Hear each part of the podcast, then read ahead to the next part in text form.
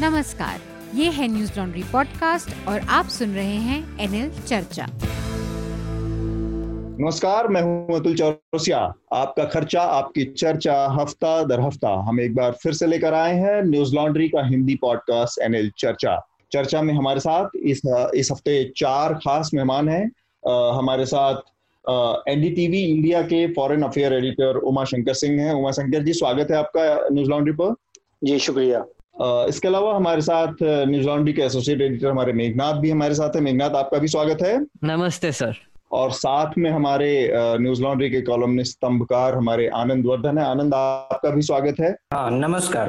तो इस हफ़्ते की हम चर्चा को आगे बढ़ाएँ। उसके पहले मैं जल्दी से एक बार जो विषय हैं इम्पोर्टेंट इस हफ़्ते जो बड़े उठापटक या घटनाएँ हुई हैं उनके बारे में आपको सरसरी तौर पर एक जानकारी दे दूँ। इसके बाद हम चर्चा की शुरुआत करेंगे।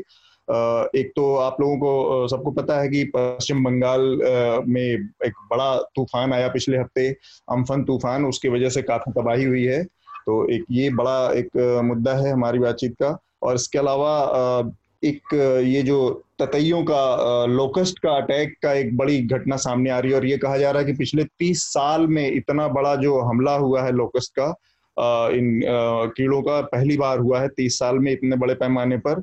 पाकिस्तान की तरफ़ से ये बड़ी संख्या में आए हैं। तो ये तो इनका असर देश के करीब पाँच राज्यों में बुरी तरह से पड़ा है। राजस्थान मध्य प्रदेश गुजरात उत्तर प्रदेश और महाराष्ट्र में। तो इससे जो पैदा स्थिति है उसके बारे में हम बात करेंगे। पाकिस्तान की कॉन्स्पिरसी सर पाकिस्तान की कॉन्स्पिरसी सर एक एक चीज़ पूछने थे इसके बारे में सॉरी इंटरप्ट कर रहा हूँ। अर्नब गोस्वामी ने इसके लिए कुछ वर्ड यूज़ किया था टिड्डा। टिड्डी? टिड्डा टिड्डी हाँ। टिड्डी बोलते हैं टिड्डा? टिड्डी टिड्डी। ओ अच्छा हाँ, हाँ। नहीं बस यही पूछना था। टिड्डी बोलेंगे टिड्डी। तो हालाँकि कुछ एक कहीं और एक रिपोर्ट मैंने पढ़ी थी तो उस पे एक किसी टीवी चैनल या वेबसाइट पे था। तो उन्होंने कहा था कि पाकिस्तान से हनीमून मनाने भारत आते हैं ये बहुत बड़ी मतलब घर वापसी की भी कंट्रोवर्सी अभी। तो ये इसके अलावा असम में इस समय बाढ़ की स्थिति है कुछ इलाकों में। सात ज़िले वहाँ पर बुरी तरह से बाढ़ से प्रभावित बताए जा रहे हैं। और इसके अलावा पिछले हफ़्ते भारत और चीन के बीच में एक बार फिर से सीमा का विवाद सामने उभर कर सामने आया। एक बार फिर से खबरें हैं कि चीनी जो सैनिक हैं, उन्होंने भारतीय सीमा में लेह लद्दाख के इलाके में घुसपैठ की है और इसके बाद दोनों पक्षों की तरफ़ से, दोनों तरफ़ के सैनिकों के बीच में हाथापाई की नौबत आई है और पहली बार कुछ वीडियो भी ऐसे सामने आए हैं जो कि, जिसमें ये दिख रहा है कि बहुत हिंसक तरीके से दोनों पक्षों के बीच में बर्ताव हुआ है, झगड़े हुए हैं। तो हम कोशिश करेंगे कि इस पर विस्तार से बात करें क्योंकि हमारे साथ उमाशंकर भी हैं, उमाशंकर सिंह जो कि लंबे समय से विदेश मामलों को कवर करते रहे हैं। तो उनसे बातचीत करेंगे और इसके तमाम पहलुओं को जानने की कोशिश करेंगे। अच्छा सॉरी एक इंटरप्शन करना था अतुल सर कोविड हाँ. से रिलेटेड है। Um, ये uh, एक न्यूज़ आइटम था कि कल uh, सबसे बड़ा बिगेस्ट सिंगल डे स्पाइक दिखाई पड़ा कोविड नाइन्टीन केसेस का जो सात हज़ार चार सौ छसठ केसेस से बड़ा है और हमारे अभी केसेस हम्म। एक लाख पैंसठ हज़ार से ऊपर चले गए। हाँ। तो इस पर हम कोविड के ऊपर बात करेंगे क्योंकि उससे जुड़े कई सारे घटनाक्रम है, मसलन जो ट्रेनें चल रही हैं, श्रमिक स्पेशल ट्रेनें, उन, उनमें जो देर देरी हो रही है, उनमें लोगों की मौतें हुई हैं तो इन तमाम पहलुओं पर एक बार देखेंगे कि हम और क्या सूरत हाल बनकर सामने आ रहा है। इसके अलावा भारतीय जो सिविल एविएशन मिनिस्ट्री है, उसने फिर से ये सारी उड़ान सेवाएँ शुरू कर दी हैं। तो अब लोग फ़्लाइट के ज़रिए भी आना जाना लोगों का शुरू हो गया है और इसमें कई चीज़ें हैं, मसलन की फुल स्ट्रेंथ में फ़्लाइट जा रही हैं, जैसे कि उसमें सोशल डिस्टेंसिंग का जो कॉन्सेप्ट है, उसको अभी उसका पालन उस तरीके से नहीं किया जा रहा क्योंकि तीन जो सीटें होती हैं उन तीनों सीटों पर सारे पैसेंजर फुल जितनी कैपेसिटी है, उसकी लेकर फ़्लाइट चल रही हैं। तो इस पर भी हम बात करेंगे। इसके अलावा राहुल गांधी का एक बयान पिछले हफ़्ते आया उस बयान के ऊपर हम आ, काफ़ी राजनीतिक विवाद पैदा हुआ और बयान वो ये है कि आ, उन्होंने ये कहा कि महाराष्ट्र की जो सरकार है आ, उसमें हम केवल एक सहायक की भूमिका में है सपोर्टिंग रोल में है आ, हमारी कोई सीधी सीधी भूमिका नहीं है। हालाँकि वो वहाँ के कोलिशन गवर्नमेंट में शामिल हैं उनके मंत्री हैं लोग शामिल हैं। और ये बात पूरी आई एक्चुअली इस कॉन्टेक्स्ट में कि वहाँ पर जो कोविड से पैदा स्थितियाँ हैं कोविड नाइन्टीन की वजह से तो महाराष्ट्र सबसे जो बुरी तरह से वर्ष प्रभावित जो इलाका जो क्षेत्र है, उसमें है। और वहाँ पर बहुत ही बड़ा प्रकोप देखने को मिला है। तो इस कॉन्टेक्स्ट में उन्होंने शायद ये बात कही तो हम बात, जो कोशिश करेंगे कि इस पर भी बात करें। इसके अलावा उत्तराखंड में जंगलों में आग लगने वाली की घटना है, जो कि हर साल हम देखते हैं अलग अलग तरीके से इस पर होती है। इस बार फिर से हुई है उसमें कई सारे विवाद भी जुड़े हैं। मसलन फेक न्यूज़ का भी एक हिस्सा सामने आया। और साथ में इवांका ट्रंप के ऊपर, के, को काफ़ी आलोचनाओं का सामना करना पड़ा है। उसके साथ ही हमारे भारत के तमाम नेताओं को बहुत आलोचनाओं का सामना करना पड़ा है। ये मामला है ज्योति पासवान नाम की एक पंद्रह साल की बच्ची जो कि गुड़गांव से अपने पिताजी को साइकिल पर बिठाकर करीब 1200 किलोमीटर की यात्रा करके दरभंगा पहुँची थी। और उसके बाद उसके इस त्रासदी पर कहेंगे या उसके साथ जो ये मजबूरी में जो ये उसने कदम उठाया, उसको कई तरह से लोगों ने महिमा मंडित करने की कोशिश की या उसको बढ़ा चढ़ाकर और तारीफ़ करने की कोशिश की, जबकि उसमें ऐसा कुछ था नहीं। तो इस पर इस पहलू पर भी बात करेंगे। Uh, सबसे पहले uh, हम शुरुआत करते हैं जो कि सर एक uh, एक और हम्म। एक और मैं न्यूज़ आइटम ऐड कर दूँ इफ़ यू डोंट माइंड हाँ, हाँ एक और एक और चीज़ बहुत इंपॉर्टेंट हो रही है। कल अमेरिका में कुछ रायट टाइप सिचुएशंस हो गए मिनेसोटा में। हम्म। एक जॉर्ज फ्लॉइड नामक एक आदमी को एक पुलिस ऑफिसर ने हम्म। गला घोट के नी से मार दिया। और और उसकी वजह से काफ़ी और वो वीडियो वायरल चला गया था तो उसकी वजह से अच्छा। कुछ राइटिंग टाइप सिचुएशन हो गया है और ट्रंप ने भी ट्वीट किया है और बहुत अग्रेशन बढ़ रहा है तो वो आई थिंक एक और इम्पोर्टेंट डेवलपमेंट थी जो मैं सोचा मेंशन कर दूँ। ठीक बात है। तो समय के हिसाब से हम इन सब विषयों पर देखेंगे कि कैसे बात हो सकती है। तो सबसे पहला जो इशू है वो जो भारत चीन के बीच में विवाद की स्थिति चल रही है उसी से मैं शुरू करना चाहूँगा। एक तो ये जो पूरा विवाद शुरू हुआ है, लंबे समय से भारत और चीन के बीच में सीमा का विवाद चल रहा था। तो उमाशंकर से मैं पहले जानना चाहूँगा कि ये जो शुरुआत हुई है, पिछले पाँच मई से को ये सामने आई घटना कि बहुत बड़ी संख्या में पाकिस्तान चीनी सैनिक घुस गए भारत के इलाके में। और पहली बार एक एक हिंसक टकराव दोनों पक्षों की तरफ़ से दिखा जिसमें ये बताया गया कि दोनों तरफ़ के मिला के सौ से ज़्यादा सैनिक घायल हुए हैं चोटें आई हैं लोगों को।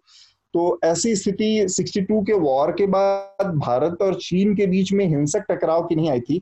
तो ये कितनी बड़ी समस्या है उमा शंकर मुझे लगता है कि इस पर थोड़ा सा आप रोशनी डालें और उसके बाद हम इस विषय को फिर और विस्तार में जाएँगे।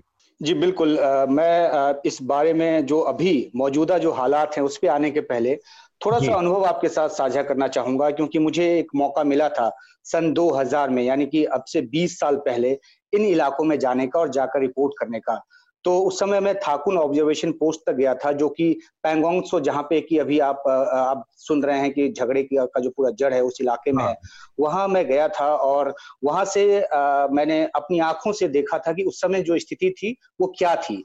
तो उस हम्म। समय जो आर्मी के ऑफिसर्स थे वहाँ पे चाहे वो चुसूल में हो चाहे वो थाकुन ओपी पे जो मुझे बीफ दिया गया या फिर जो कारू में थ्री डिव था उस समय कोर रेज नहीं हुआ था और शेरू थपलियाल जी जो कि एक्सपर्ट के तौर पे बहुत सारे मीडिया संस्थानों में आते हैं उस समय GOC three div Sheru Thapliyal ji थे तो बहुत ही लंबी एक मैंने रिपोर्ट वहाँ पे बनाई थी और जो समझने को मिला था वो ये मिला था कि जब एल खींची गई थी तो बहुत ही छोटे से नक्शे पे थिक स्केच पेन का इस्तेमाल हुआ था तो हम्म। बहुत ही टेक्निकल बात है बहुत ही इंटरेस्टिंग बात है ये शायद आपको गूगल पे ना मिले या हम्म। कहीं किसी और तौर पे ज़िक्र मिल सकता है नहीं मिल सकता है मुझे नहीं पता लेकिन क्योंकि मुझे सीधे तौर पे वहाँ के आर्मी ऑफिसर्स के ज़रिए और बल्कि मैप पे मुझे दिखाया भी गया कि किस तरह से वो जो थिक स्केच पेन है वो ग्राउंड पे चार से छह किलोमीटर चौड़ी पट्टी बन जाती है जब उसका ग्राउंड मेज़रमेंट करते हैं तो अब समस्या यह है कि जो पट्टी का जो आखिरी हिस्सा है यानी अगर हम पश्चिम की तरफ़ हैं तो पूरब की तरफ़ के पट्टी के आखिरी हिस्से को हम मानते हैं कि वहाँ तक हमारी टेरिटरी है और हमारा जो हाँ। पेट्रोल है वहाँ तक जाता है वो मानते हैं कि जो वो अगर पश्चिम की तरफ़ है तो पूर्वी छोर को वो मानते हैं कि अपना ये उनकी टेरिटरी है और वहाँ तक वो आके उनका कंट्रोल है उस इलाके में और यहाँ तक आकर वो पेट्रोल करते हैं। तो ये तो बात हो गई एक इंटरेस्टिंग बात। दूसरी इंटरेस्टिंग बात इससे जुड़ी हुई जो बताई गई वो ये कि अमूमन होता यह है कि जब पेट्रोल पार्टीज़ मैं 20 साल पहले की बात बता रहा हूँ पेट्रोल पार्टीज़ आपस में आती हैं मिलती हैं चीन और भारत की तरफ़ से तो हम्म। जो जहाँ होता है क्योंकि 1993 का border peace and tranquility agreement जो है वो एक बेस है उस बेस की वजह से ही चाहे जितनी भी तनाव हो जाए लेकिन गोलियाँ नहीं चलती अव्वल तो उसका एक रीजन ये है कि एलओसी की तरह यहाँ eye ball to eye ball Bharat और चीन के जो सैनिक है वो नहीं बैठे हुए हैं कुछ एक हम्म। बिंदुओं को छोड़कर तो हम्म। लेकिन वो जो 1993 का जो एक बेस जो अग्रीमेंट है जिसके ज़रिए किसी भी तरह की समस्या का जो समाधान है वो मिलिट्री से आगे हटकर राजनयिक ज़रिए से होना है और वो ग्रुप ऑफ़ मिनिस्टर के लेवल तक आता है और फिर दोनों देशों की जो राजनीतिक नेतृत्व है वो बात करके उसको सुलझाती है तो हम्म। तमाम तरह के प्रोवोकेशन के बावजूद उस समय तक हालत ये थी कि जो भी दल आता था तो वो चाइनीज़ अगर सैनिक सैनिक हमारे इलाके में आए तो हम लोग की तरफ़ से की जो के जो पेट्रोल की जो पार्टी होती थी वो अपने हाथ में तख्ती रखती थी जो चाइनीज़ में लिखा होता था कि you are in our territory उधर से वो हिंदी या अंग्रेज़ी में तख्ती रखते थे कि you are in our territory और फिर उनके बीच आपस में बहसबाजी होती थी वो चाइनीज़ में बोलते थे इधर से कोई यूपी का सैनिक है तो अपना यूपी में की भाषा में हिंदी में या जो भी लैंग्वेज में बात वो बहसबाजी हुई और फिर अपने अपनी जगह से लौट जाते थे। अब जो स्थिति आई है उसमें बड़ा बदलाव ये देखने को आया है कि वो बात सिर्फ़ चार या छह किलोमीटर की चौड़ी पट्टी के बीच में सिमट कर नहीं रह गया। हमने हाँ। सुना कैसे सत्रह सत्रह किलोमीटर तैंतालीस किलोमीटर अभी सुन रहे हैं कि पाँच किलोमीटर या दस किलोमीटर ग्राउंड पे क्या वस्तु स्थिति है वो अभी साफ़ नहीं है लेकिन सुनने में ये आ रहा है कि बहुत अंदर तक आ, उनकी तरफ़ से घुसने की कोशिश होती है। कई बार वो घुस आते हैं टेंट लगाते हैं और लंबे समय तक वहाँ बने रहते हैं फिर जाकर कोई एक समझौता होता है एक बातचीत के ज़रिए रास्ता निकलता है। तो फिर जैसा कि हमने दोकलाम में देखा कि ये रास्ता निकला जिस तरह के दावे किए गए दोनों तरफ़ से। तो अब स्थिति जो है वो इस रूप में ज़्यादा गंभीर हो गई है तो, क्योंकि तो जैसा कि आपने कहा कि तो जी। कुछ चौकियाँ भी तोड़ ध्वस्त कर दी हैं चीनी सैनिकों ने भारत की साइड की ऐसा भी जानने को मिला। जी देखिए ये बातें जो है वो आधिकारिक तौर पे नहीं कही जा रही हैं और कल भी जब यहाँ विदेश मंत्रालय की तरफ़ से प्रतिक्रिया आई थी तो उसमें यही कहा गया था कि हम लोग लगातार सैन्य मैकेनिज्म या जो जो राजनयिक मैकेनिज्म है उसके ज़रिए हम चीन के साथ इस बात इस इस मामले को सुलझाने की कोशिश में लगे हुए हैं लेकिन हम्म। इतना ज़रूर है कि एक ऐसा गंभीर मसला है अभी एलएसी पर और खासतौर पे इन इलाकों में जो जिसका ज़िक्र आपने किया ये जो त्रिशूल का इलाका है तो और हाँ। उसके पीछे की जो वजह है ये भी बताई जाती है कि ये दौलत बेग ओल्डी का मामला हो या गलवा घाटी का तो वहाँ जो भारत का जो एक इंफ्रास्ट्रक्चर डेवलपमेंट का काम चल रहा है मैं एक बात आपको और बता दूँ मुझे नहीं पता कि समय सीमा क्या है इस पॉडकास्ट की लेकिन मेरे पास अपने हाँ। अपने अनुभव शेयर करने को बहुत कुछ है जब मैं गया था सन 2000 में तो हम्म। कारू से जब हम चले थे तो हम पहले तांगसे पहुँचे थे तांगसे से करीब 80 किलोमीटर आगे चुसूल है और वो थाकुन ऑब्जर्वेशन पोस्ट है।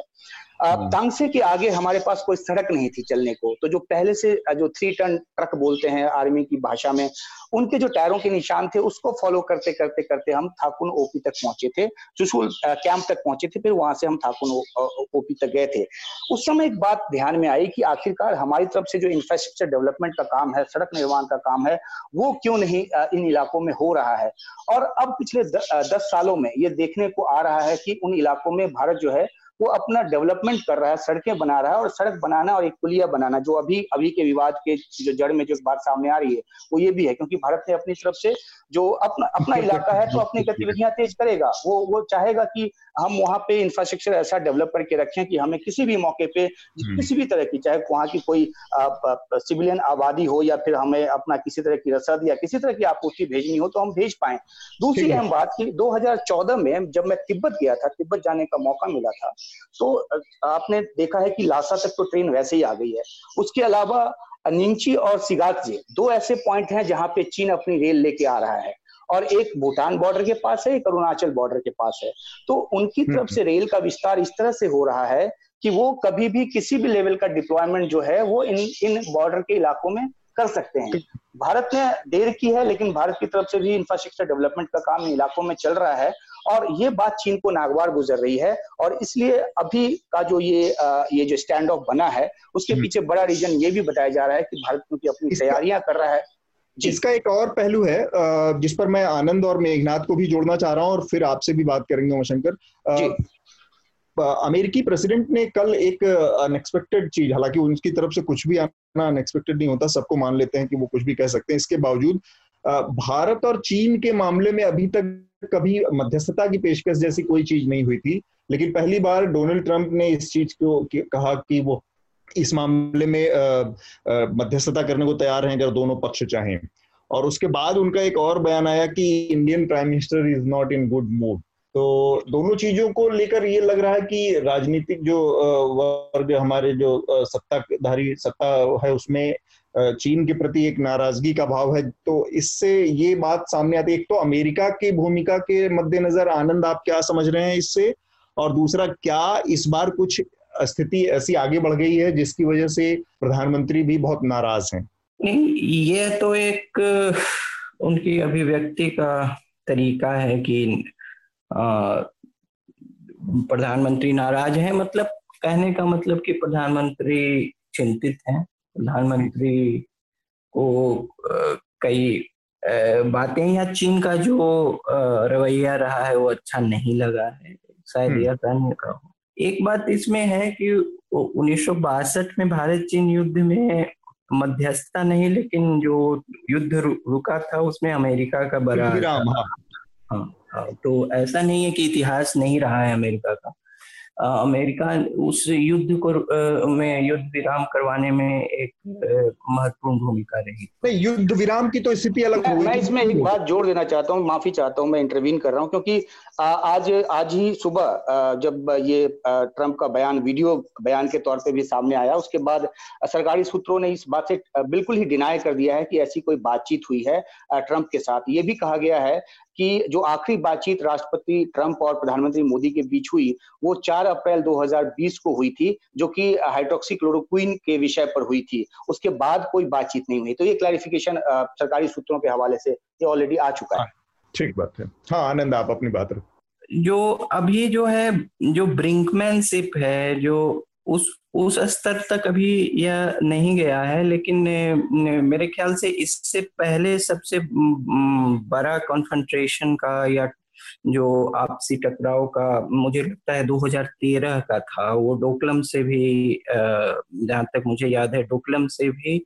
ज़्यादा तीखा टकराव था लेकिन और मेरे ख्याल से 2014 जब शी जिनपिंग यहाँ थे भारत में तो तेरह या चौदह हो सकता है जी जी। तो जी। आ, वो आ, वो था ले, लेकिन आ, अब जैसे है कि जो चीन का दक्षिणी भाग है, उसको लेकर वह काफ़ी उस, उसका अप्रोच दूसरा रहा है उस जो उसका उत्तरी भाग है, उसको लेकर। लेकिन दोनों जो है, एक मेरे ख्याल से द्वितीय विश्व युद्ध के बाद यूरोप को अगर हटा दें तो दो बड़े क्षेत्रीय पावर इतने कम क्षेत्र में ए, आ, आमने सामने पड़ोसी हूँ यह हाँ। जो है ये खुद में एक अगर आर्थिक मामलों को छोड़ दे तो एक टकराव की स्थिति बराबर बनी रहती है क्योंकि दो मेजर पावर ए, ए, एक दूसरे के पड़ोसी हैं। और दोनों सिविलाइजेशनल स्टेट्स हैं बहुत हद तक ये जो है एंशियंट मिल्ड किंगडम का जो मिलिट्री टकराव है, उस स्तर तक जा चुका है। फिर भी जो अभी यह टकराव है, अभी चीन का अंतिम बयान है कि ये कंट्रोलेबल है। और जो इन, इनकी बैठक हुई है उससे अंतिम जो है कि स्टेबल एंड कंट्रोलेबल स्थिति में है। तो हम्म। मेरे ख्याल से एक क्लाइम डाउन है एक जो है स्थिति को सामान्यकरण की ओर ले जाने के लिए ऐसा लग रहा है कि वक्तव्य है कि जो राजनीतिक हल ही निकाला जाए।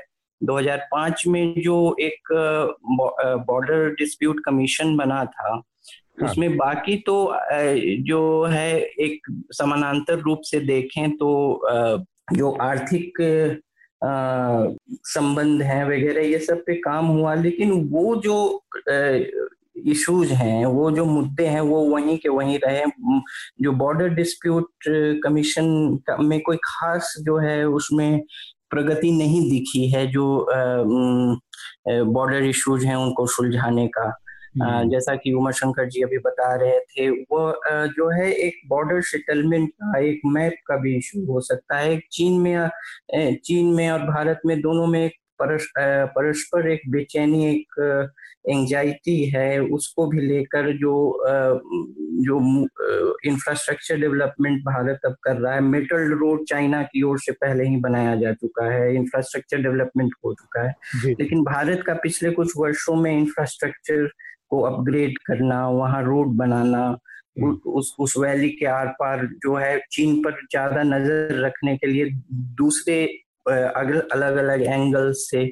अब इसको एक आशंका की स्थिति से देखा जा रहा है तो ये एक हाइटेंड परसेप्शन बैटल भी हो गया है। हम्म, ठीक बात। मेघनाथ आपका आपकी टिप्पणी मैं चाहूँगा पहले इस पर और उसके बाद फिर इसमें इसके आगे बाकी पहलुओं पर बात करें। क्योंकि प्रधानमंत्री ने एक एक एंजाइटी पूरे सेटलमेंट में दिख रही क्योंकि प्रधानमंत्री ने सीडीएस बिपिन रावत से बात की है तीनों आर्मी चीफ से बात की है एनएसए से बातचीत की है मुलाकात की है। तो एक एक एक तनाव की स्थिति और चिंता की स्थिति टॉप लेवल में दिख रही है। जी मैं ना आई थिंक उमाशंकर जी ने और आनंद ने फॉरेन अफेयर्स का एंगल बहुत अच्छी से अच्छे तरीके से रख दिया था मुझे बस एक ही सॉर्ट ऑफ़ uh, थोड़ा सा कॉन्टेक्स्ट देना था कि हाँ. और, और क्लियर करना था एक्चुअली इन दोनों से कि ये जो तनाव की स्थिति है ये शुरू हुई वो एक ब्रॉल का वीडियो आया था हाँ. उमा शंकर जी वो वो एक कुछ सोल्जर्स भिड़ पड़े थे एक दूसरे हाँ. पे yes. उस पे तो वो वो आई थिंक मे बिगिनिंग में कभी तभी हुआ था राइट हाँ हाँ देखिए इस तरह के जो वीडियोस आते हैं ना वो किस तारीख को शूट हुए होते अच्छा, हैं ये एग्जैक्टली exactly पता नहीं चलता। और उस पे वो वीडियोस तो आते हैं उसके बाद कई बार फैक्ट चेक के बाद ये पता चलता है कि वीडियो तीन महीने पुराना है या छह महीने पुराना है। ये क्या है? तो उस हाँ लेकिन इस तरह की स्थितियाँ वहाँ होती है। आपने देखा होगा कि पत्थरबाजी की जो स्थिति चल रही थी जिसमें दोनों जो चीनी चीनी सैनिक जो पत्थर मार रहे थे हमारे सैनिकों को वो वीडियो भी बड़ा वायरल हुआ था। और वो ठीक वो थाकुन ऑब्जर्वेशन पोस्ट के नीचे का जो इलाका है जो मैं मेकआउट कर रहा हूँ क्योंकि मैं वहाँ गया हूँ आपको मैंने बताया। तो मेकआउट कर रहा था कि वहाँ पर वहाँ तक वो घुस आए थे। अब देखिए जो पैंगोंगसो लेक है ना उसका एक तिहाई हिस्सा वो, वो कुछ पंद्रह वो कुछ पंद्रह किलोमीटर अंदर तक पहुँच गए थे ना बारह से पंद्रह किलोमीटर अंदर तक। जी इस तरह की जानकारी आती है सामने लेकिन उसको किसी भी तरह से सर्टिफाई करना वेरीफाई करना एक जर्नलिस्ट के लिए बिल्कुल ही मुश्किल होता है। की दोनों ही तरफ़ से कोई ये ना दावा करे कि हम वहाँ चले गए हैं जबकि ये कहते कि नहीं हम तो जहाँ गए हैं जो हमारे हमारा क्षेत्र है चीन की तरफ़ से हमेशा ये बयान आता है। तो तो यहाँ पे एक यहाँ पे एक एक्चुअली बहुत ही इंटरेस्टिंग चीज़ हुई कि वो जब वीडियो आया तब आई थिंक मैं कुछ लास्ट ट्यूसडे को प्राइम टाइम जब हमारा होता है news laundry sorry news laundry prime time तो मैं देख रहा था और आई थिंक इंडिया टुडे और एक और चैनल इस पे ये कवरेज कर रहा था और वहाँ पे ये वीडियो दिखा रहे थे अब जैसे उमा शंकर हम्म। जी ने बोला कि इसका ये कब हुआ था ये कुछ बताना हमको पता नहीं है पर एक तो बहुत क्लियर हो गया है कि कुछ तनाव की स्थिति बन गई है। और अब अब यहाँ पे थोड़ा सा पॉलिटिकल हमारे इसके रिएक्शन की बात करते हैं। जैसे अतुल सर आपने बोला कि तनाव की स्थिति दिख रही है। हाँ. वो एक मीटिंग का फ़ोटो आया था जहाँ पे वो आर्मी चीफ से मिल रहे थे या सब सब जॉइंट चीफ से मिल रहे थे। और एएनआई uh, ने रिपोर्ट किया था कि कोविड के सिचुएशन पे बात हुई पर अब क्लियर हो गया कि किस पे थी वो एक्चुअली मीटिंग कोविड पे आर्मी चीफ से क्या ही बात करेंगे? जो इम्पोर्टेंट डेवलपमेंट था वो यही था कि जो एम नरवाने हैं जो अभी हमारे आर्मी चीफ हैं वो ले गए सिचुएशन का रिव्यू करने के लिए। जी तो जी तो मतलब मतलब सिचुएशन और और टेंस हो रही है ये दिख रहा है। पर सर यहाँ पे एक इम्पोर्टेंट चीज़ है देखने के लिए कि जब भी पाकिस्तान कुछ भी करता है राइट इंडिया को लाइक इतना मतलब बॉम्ब करता है शेल करता है या फिर कुछ भी इन्फिल्ट्रेशन होता है कोई भी अटेम्प्ट होता है तो इमीडिएटली हमारे न्यूज़ चैनल्स को इन्फॉर्मेशन मिल जाती है। और आर्मी सोर्सेज से मिलती है और इमीडिएटली मिलती है और एग्जैक्टली exactly पता चलता है कि वीडियो कब लिया गया था कब ये अटैक हुआ क्या हुआ एग्जैक्टली exactly, ब्रीफिंग्स होने लगते चाइना ने ये किया चाइना ने ये जब अग्रेशन ये, ये मूव किया तो कुछ पता नहीं चल रहा है क्या हो रहा है एग्जैक्टली exactly. Right right? जैसे उमा शंकर जी ने बोला कि अभी जर्नलिस्ट को भी पता नहीं है कि वो इवेंट कब हुआ था राइट um, तो ये एक बहुत बड़ा डिफरेंस है पर एक डिफरेंस नहीं दिखाई दे रहा है और वो है नैरेटिव में।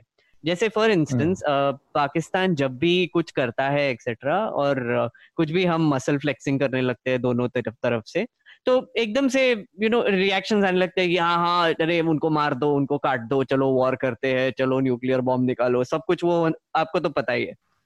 चाइना हम्म। के वक्त भी अभी हमको ये दिखाई दे रहा है कि कुछ कुछ लोग हैं जो even like foreign policy experts या बीजेपी फ्रेंडली लोग या एंकर्स यू नो वट वो अभी भी मसल फ्लेक्सिंग शुरू है उनका राइट कि अरे उनके इतने ट्रूप्स है इनके हमारे इतने ट्रूप्स है अरे इनके इतने प्लेन्स है हमारे इतने प्लेन्स है चलो वॉर करते और and it's it's such a funny situation कि चाइना और पाकिस्तान में बहुत बड़ा फ़र्क है ये लोगों को समझना चाहिए। एक्चुअली यहाँ पर हमारे साथ हमारे साथ उमा शंकर जो कि टीवी में काम करते हैं तो वो ज़्यादा इस तरीके की स्थिति को स्पष्ट कर सकते हैं। क्या स्थिति है बेसिकली एक तो ये साफ़ है कि पाकिस्तान से जैसे हम डील करते हैं वैसे चाइना से डील नहीं कर सकते और उसका आनंद ने तो इशारा किया कि एकदम पड़ोसी दो बड़े पावर हैं इलाके में जिनके बीच एक कॉन्फ्लिक्ट एक तनाव हमेशा बना रहता है।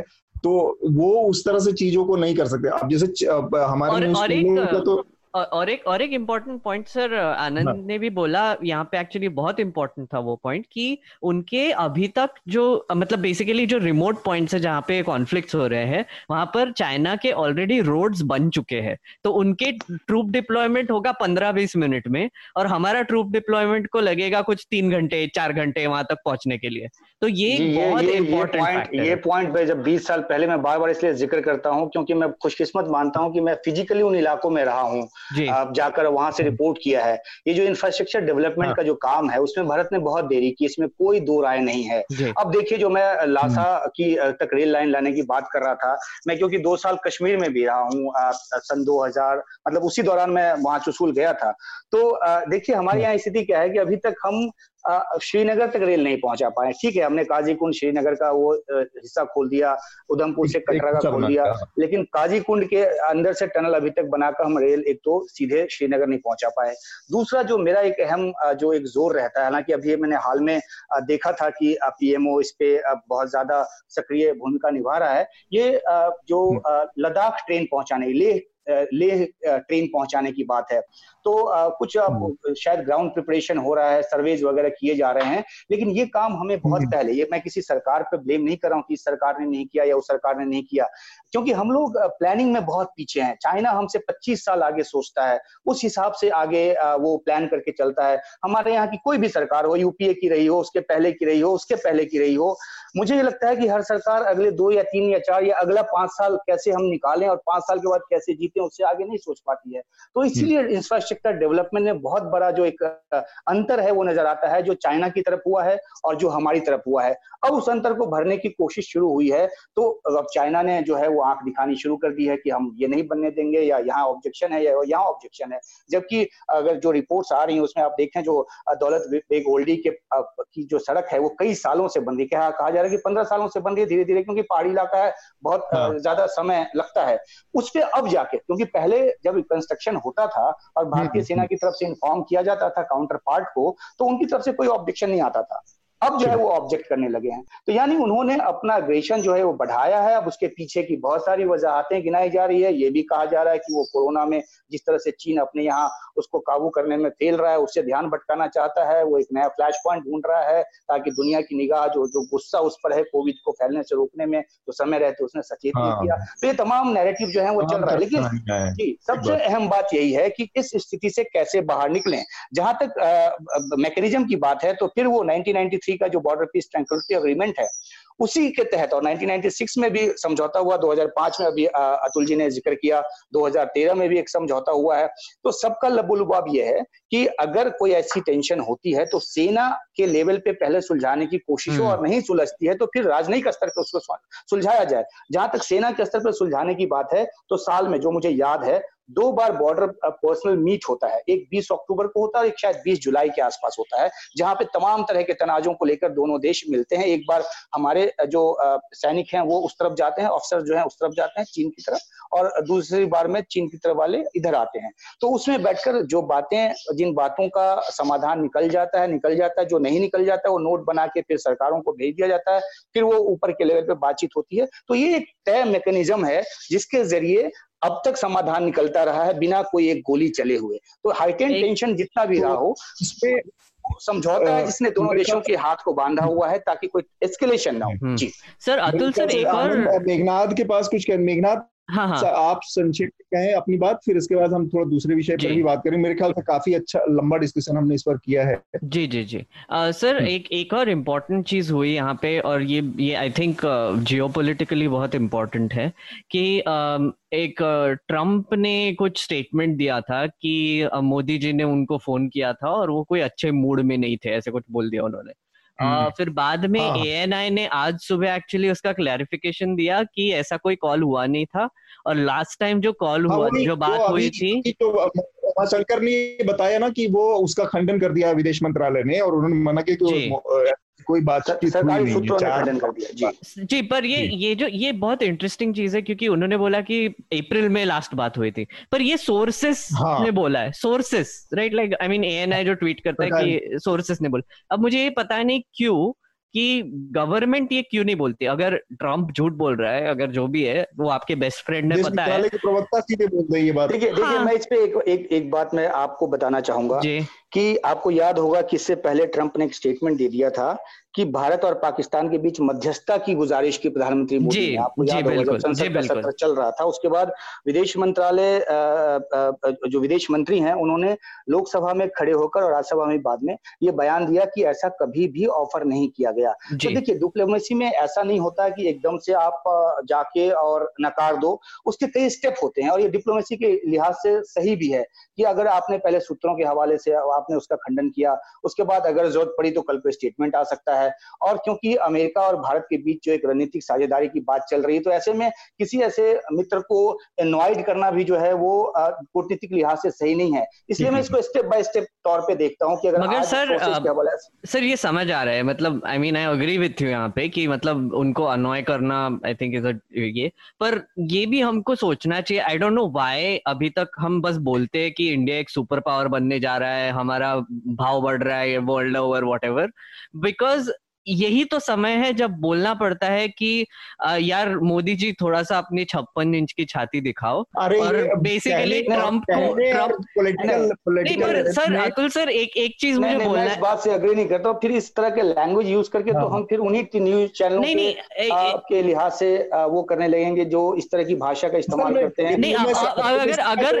नहीं। एक सेकंड डिप्लोमेसी का जो सबसे बेसिक सिद्धांत है उसमें आप डेलीकेट नहीं होना है। चीज़ों को हैंडल करना पड़ता है। वहाँ हम्म। पर आप छप्पन इंच के सीन मतलब ठीक है पब्लिक में और पॉलिटिकल रैली चुनावी रैली में लोगों को अपील करने के लिए वो भाषा का इस्तेमाल सकता है। लेकिन वो डिप्लोमेसी का की लैंग्वेज नहीं है। नहीं पर ये तो... सर मैं मैं समझ रहा हूँ मैं एब्सोल्युटली आपकी बात समझ रहा हूँ कि ये डिप्लोमेसी की लैंग्वेज नहीं है और मुझे पता है कि आप दोनों मुझे क्यों ये बोल भी रहे हो। पर मेरी मेरे बोलने का मतलब ये है कि जब जब एक प्रेसिडेंट यूनाइटेड स्टेट्स के प्रेसिडेंट उनको दिख रहा है कि चाइना और इंडिया में तनाव बढ़ रहा है इसमें बीच में टांग अड़ा के अगर उन्होंने झूठ बोल दिया कि अच्छा आपको आपने बोला है हम्म। उनका मूड अच्छा नहीं है मतलब मोदी जी का मूड अच्छा उसने लिटरली यही बोला कि उनका मूड अच्छा नहीं लग रहा था राइट अगर अमेरिकन प्रेसिडेंट ऐसी चीज़ बोल रहा है और ये इतना डेंजरस है इस समय में बोलना तो आई हम्म। थिंक तुरंत हमारी तरफ़ से ये रिएक्शन आना चाहिए ऑफिशियल चैनल से आना चाहिए इफ़ नॉट ऑफिशियली मतलब नरेंद्र मोदी जी ने ही करना चाहिए मैं एक छोटा सा उदाहरण दूँ आपको। हम्म, हुँ, मैं आपको छोटा सा उदाहरण दूँ। किसी दफ्तर में आप भी काम करते हैं मैं भी काम करता हूँ। जी। दफ्तर में ज़रूरी नहीं कि हर लोग आपको पसंद करते हो। जी। आपको पता होता है कि कौन आपको पसंद करता है कौन पसंद नहीं करता है। लेकिन आप बहुत ही डिप्लोमेटिकली डील करते हो। आप जिस जिसको आपको लगता है कि वो पसंद नहीं भी करता है और शायद पीठ पीछे आपके कुछ बोलता है तब भी आप थोड़ा गम खा के रह जाते हो कि अच्छा ठीक है भैया ठीक है इसका दिन है कम कम आमने सामने की तुम मर्यादा बनाए रखते हाँ। आप कन्फ्रंट कन्फ्रंट नहीं करते हो। मैं कह रहा हूँ ये छोटा सा उदाहरण में ये दिया है कि इसी का बड़ा रूप है जो इंटरनेशनल डिप्लोमेसी है वो। मैं बड़े हम्म। आम आम आदमी की भाषा में बातचीत कर रहा हूँ। तो ये तो, बात जो है ना डिप्लोमेसी का मतलब प्रवोक नहीं होना है। मुझे लग रहा है कि आप आप एक चीज़ देखते होंगे कि जब भी दो राष्ट्रों के अध्यक्ष मिलते हैं चाहे राष्ट्रपति मिले प्रधानमंत्री मिले क्या स्टेटमेंट आता है? बहुत ही कॉर्डियल एटमोस्फेयर में बातचीत हुई। हाँ चाहे समझौता कोई हुआ ना हो कोई मसले का समाधान ना निकला हो लेकिन वो प्रवोक नहीं होते। कभी हम्म। एक दूसरे की तू तरह की भाषा में बात नहीं करते। कभी भी अगर ज्वाइंट स्टेटमेंट के लिए आते तो ये नहीं कहते कि ये इन्होंने नहीं माना और यहाँ पे मुझे ये अब ये सीना दिखाना है या ये छाती दिखानी है ये भाषा में बात नहीं करते। ये तो हम मीडिया वाले हैं जो उस नैरेटिव को लेकर चलने की कोशिश करते हैं क्योंकि हमें लगता है कि उसके ज़रिए आई बॉल हम खींच रहे हैं समय का भी हमारे पास है। एक सेकंड एक थोड़ा समय का भी है तो मेघनाथ कुछ कहना है आपको? तो थोड़ा नहीं बस बस एक ही कहना था बस एक ही इस पे ऐड करना था उमा शंकर जी मैं बिल्कुल समझता हूँ कि वो ऐसी भाषा यूज़ नहीं करते पर आप आई थिंक रॉन्ग है कि ट्रंप जो है वो ये भाषा आप रेगुलरली यूज़ करता है। Right you know like Trump को अभी कोई मर्यादा ही नहीं है कुछ exactly. शेम नहीं बचा है तो फिर आई थिंक ये जो डिप्लोमेसी की लैंग्वेज है ये बदल रही है और ये इंडिया को समझना चाहिए कि ये बदल रही है और हमको इससे कुछ अलग तरीके से अब डील करना है। बस इसमें एक ही मैं, इस बात को खत्म मैं रोकूँगा मैं हाँ, हाँ, जी जी। अच्छा मैं थर्टी सेकेंड और लेना चाहूँगा हाँ, क्योंकि बहुत ही ये इंटरेस्टिंग सब्जेक्ट है। हाँ, जहाँ तक ये बात है प्रोवोकेशन स्टेटमेंट के बर्फ़ एक स्टेटमेंट देने की तो मैं अपनी पर्सनल कैपेसिटी में जैसे मैंने ट्रंप का बयान देखा तो मेरा मन हुआ क्योंकि मैं व्यंगात्मक लहजे में बहुत ट्वीट करता हूँ तो मेरा मन हुआ कि मैं ट्वीट कर दूँ कि मैं मेक्सिको और अमेरिका के बीच मध्यस्थता करने को तैयार हूँ, ठीक है? या फिर जब चीन का मामला होता है तो जो जो जो ताइवान का इशू है, या वन चाइना पॉलिसी के तहत हमने तो मान लिया कि तिब्बत जो है वो चाइना का हिस्सा है और उस पर तो कोई हम सवाल ही नहीं उठाते हैं। तो हमारी तरफ़ से चाहे तो ऐसी बात हो सकती है, लेकिन ये ऐड करेगा और ज़्यादा फ्यूल इंस्टीड ऑफ़ आपको डिप्लोमेटिकली चीज़ों को सेटल डाउन करने का। लेकिन हाँ इतना ज़रूर आखिरी दस सेकंड में मैं कहना चाहूँगा कि स्थिति अगर खराब हुई तो जिसके पास जो कैपेबिलिटीज है वो दिखाएगा और फिर उसके बाद जो जिनको लगता है कि अभी शायद युद्ध की तरफ़ क्यों नहीं जा रहे या कुछ भी कुछ भी इस तरह का जो ताकत दिखाने की बात है शायद अगर चीज़ें ना संभली डिप्लोमेटिकली तो शायद उस दिशा में हाँ, पर वो बहुत ही आखिरी विकल्प दुर्भाग्यपूर्ण होगा वो। लेकिन वो बहुत आखिरी विकल्प भी है तो मैं बस यही कहना चाहूँगा मेघनाथ की बात पे एक लाइन कि डोनाल्ड ट्रंप जो है वो बहुत एक्सेप्शन है इस मामले में। जो कूटनीति उनकी अपनी जो भाषा है या उनकी अपनी जो समझ है तो उन उनके किसी बयान या इससे मैं ये नहीं समझ आ, मान सकता या मैं ये नहीं एग्री कर पाऊँगा कि वो डिप्लोमेसी की ओवरऑल लैंग्वेज बदल रहे हैं। ऐसा मतलब मानने की कोई वजह नहीं है। जब डोनाल्ड ट्रंप नहीं होंगे तब चीज़ें फिर से एक ढर्रे पर आएँगी उसी पैटर्न पे चलेंगे जिस पैटर्न पे इतने लंबे सालों में इजाद हुई है। हम अगले विषय की तरफ़ बढ़ते हैं, जो कि हमारा कोविड नाइन्टीन से जुड़ा विषय है हमारा, और उससे जुड़े कई चीज़ें हैं, और हम लोग आज सुबह भी दिन में भी बात कर रहे थे, और मेघनाथ से भी तो कई सारी चीज़ें निकल कर आई। एक तो ये है कि जो प्राइस कैपिंग का मामला था आईसीएमआर ने पहले उसको साढ़े चार हज़ार रुपए उसकी लिमिट फिक्स की थी। लेकिन अब ये कहा जा रहा है कि अब उसके जो टेस्टिंग किट है उसकी अवेलेबिलिटी बढ़ गई है in house India indigenous production होने लगा है। तो जो राज्य हैं, वो अपने अपने स्तर पर इसका पुनर्निर्धारण कर सकते हैं। अब एक तो ये बड़ी अच्छी चीज़ है कि आईसीएमआर ने जो छूट दी है, उसका इस तरह से इस्तेमाल हो कि अब बढ़ गया है, ये सब हो तो वो साढ़े चार हज़ार से कम हो जाए। उसका दूसरा पहलू ये है कि प्राइवेट जो टेस्टिंग सेंटर्स हैं, वो इसको और बढ़ा भी सकते हैं। तो एक ये पहलू है। दूसरा जो हवाई जहाजों का आवागमन फिर से शुरू हुआ है उस पर तो मैं सबसे पहले इसी पर जानना चाहूँगा कि ये जो कम किया गया है मेघनाथ ये एक एक एक जो वेलफेयर स्टेट या, क्योंकि ये पेंडेमिक की सिचुएशन है। ये केवल इसलिए नहीं तो इस मामले में इसकी कीमत का बहुत महत्व है क्योंकि ऑलमोस्ट ऐसा एक एक मोटी मोटा जो आंकड़े आ रहे हैं इसमें ये माना जा रहा है कि ऑलमोस्ट चालीस परसेंट आबादी को इससे किसी न किसी टाइम में इन्फेक्ट होना ही होना है। टेस्ट लोगों का होना ही होना है। तो महामारी की सिचुएशन में इस तरह के जो सबसे बेसिक ज़रूरत है कि टेस्टिंग उस पर सरकारों का नियंत्रण कितना ज़रूरी है या कितना उसमें छूट प्राइवेट सेक्टर को होनी चाहिए। जी, ये जी, मेरा सवाल था। आ, सर ये यहाँ पे ना हमको एक बहुत इम्पोर्टेंट चीज़ समझने की है कि ये ये टेस्ट इतना महँगा क्यों है राइट um, एक तो एक तो रीजन है कि ये जस्ट टेस्ट एक कोई बस टेस्ट ही नहीं है मतलब उसके पीछे ऑब्वियसली लेबोरेटरी का साइंस है और यू you नो know, उसमें एनालिसिस करना पड़ता है उसका कॉस्ट आता है। पर ये टेस्ट ऑल्सो एक्सपेंसिव है क्योंकि इस ये करने के लिए एक पूरा फुल सूटेड आदमी पीपी ई किट्स पहन के वो पेशेंट के पास जाके टेस्टिंग आइसोलेशन में टेस्टिंग करता है और ये सब कंडीशंस हम्म। क्रिएट करने के लिए एक प्राइवेट हॉस्पिटल को एक तो स्पेस चाहिए इक्विपमेंट चाहिए अवेलेबिलिटी चाहिए सब कुछ जगह की एक्सेट्रा तो ये सब करके प्राइवेट हॉस्पिटल्स ने बोला था कि ये जो आपने कैप लगाया है वो uh, मतलब इट्स इट्स वेरी लो हम नहीं हाँ। कर सकते राइट um, तो अभी जो पहले कैप लगाया था आईसीएमआर ने जो फोर्टी फाइव हंड्रेड रुपीज़ का प्राइस uh, कैप हाँ। जो लगाया था वो हटा दिया है राइट right? अभी बोला है कि states will be free to fix the cords I think in a way it is good क्योंकि सेंट्रल गवर्नमेंट अगर हेल्थ uh, के मैटर में अगर घुसने लगी तो वो I think it it will become very messy क्योंकि हाँ। कुछ कुछ स्टेट्स की स्टेट का सब्जेक्ट भी है हेल्थ हाँ. जी जैसे फॉर इंस्टेंस uh, कुछ रिचर स्टेट्स भी है जैसे महाराष्ट्र गुजरात जहाँ पे लोग शायद ओवरऑल अफोर्ड कर भी पाए ज़्यादा एक्सपेंसिव टेस्ट और प्राइवेट हॉस्पिटल्स उतना चार्ज भी कर पाए।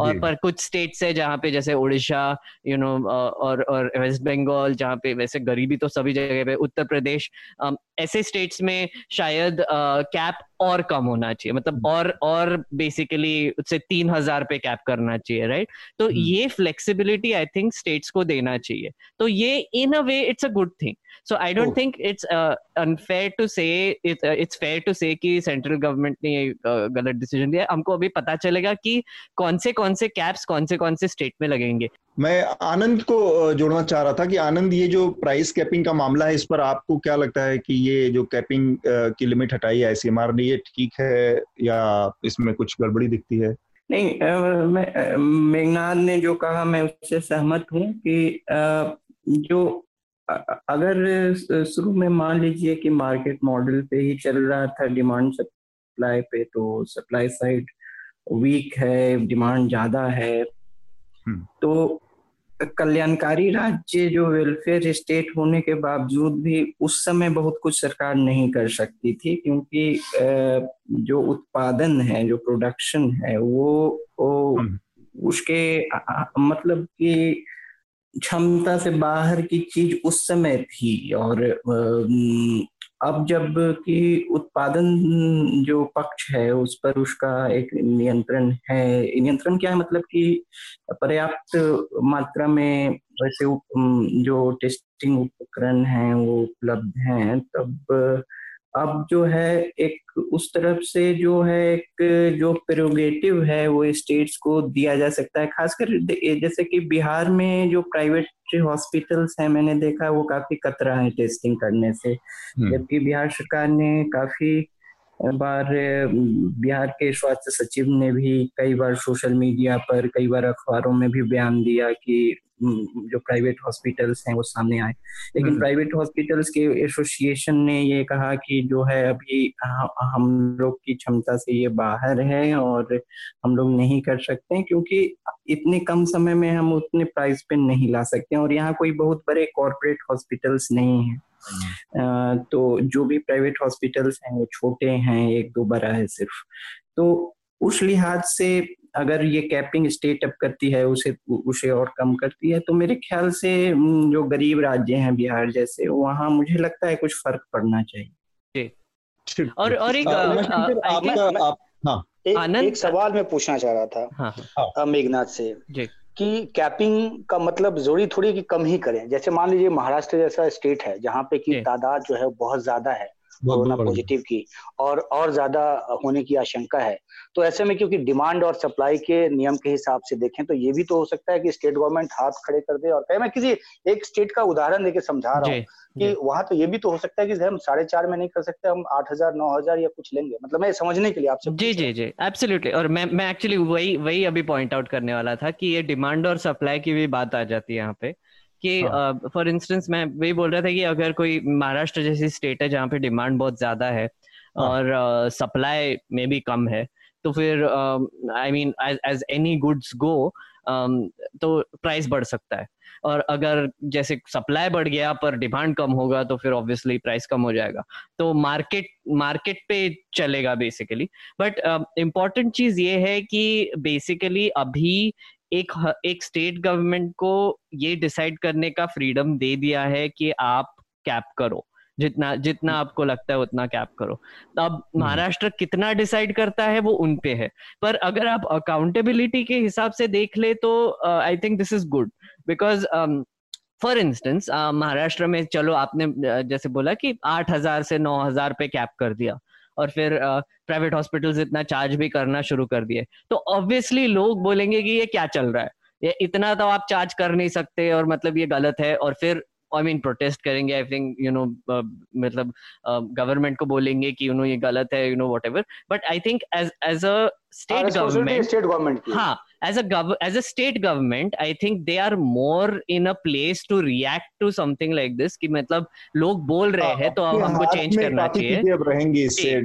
जैसे जैसे सेंट्रल गवर्नमेंट नहीं कर सकती थी। अगर महाराष्ट्र के लोगों ने बोल दिया कि ये बहुत महँगा है या फिर ये नहीं है महँगा तो फिर सेंट्रल गवर्नमेंट बोलती बट बिहार में तो वहाँ पे ये इसमें यही प्राइस पे चलेगा।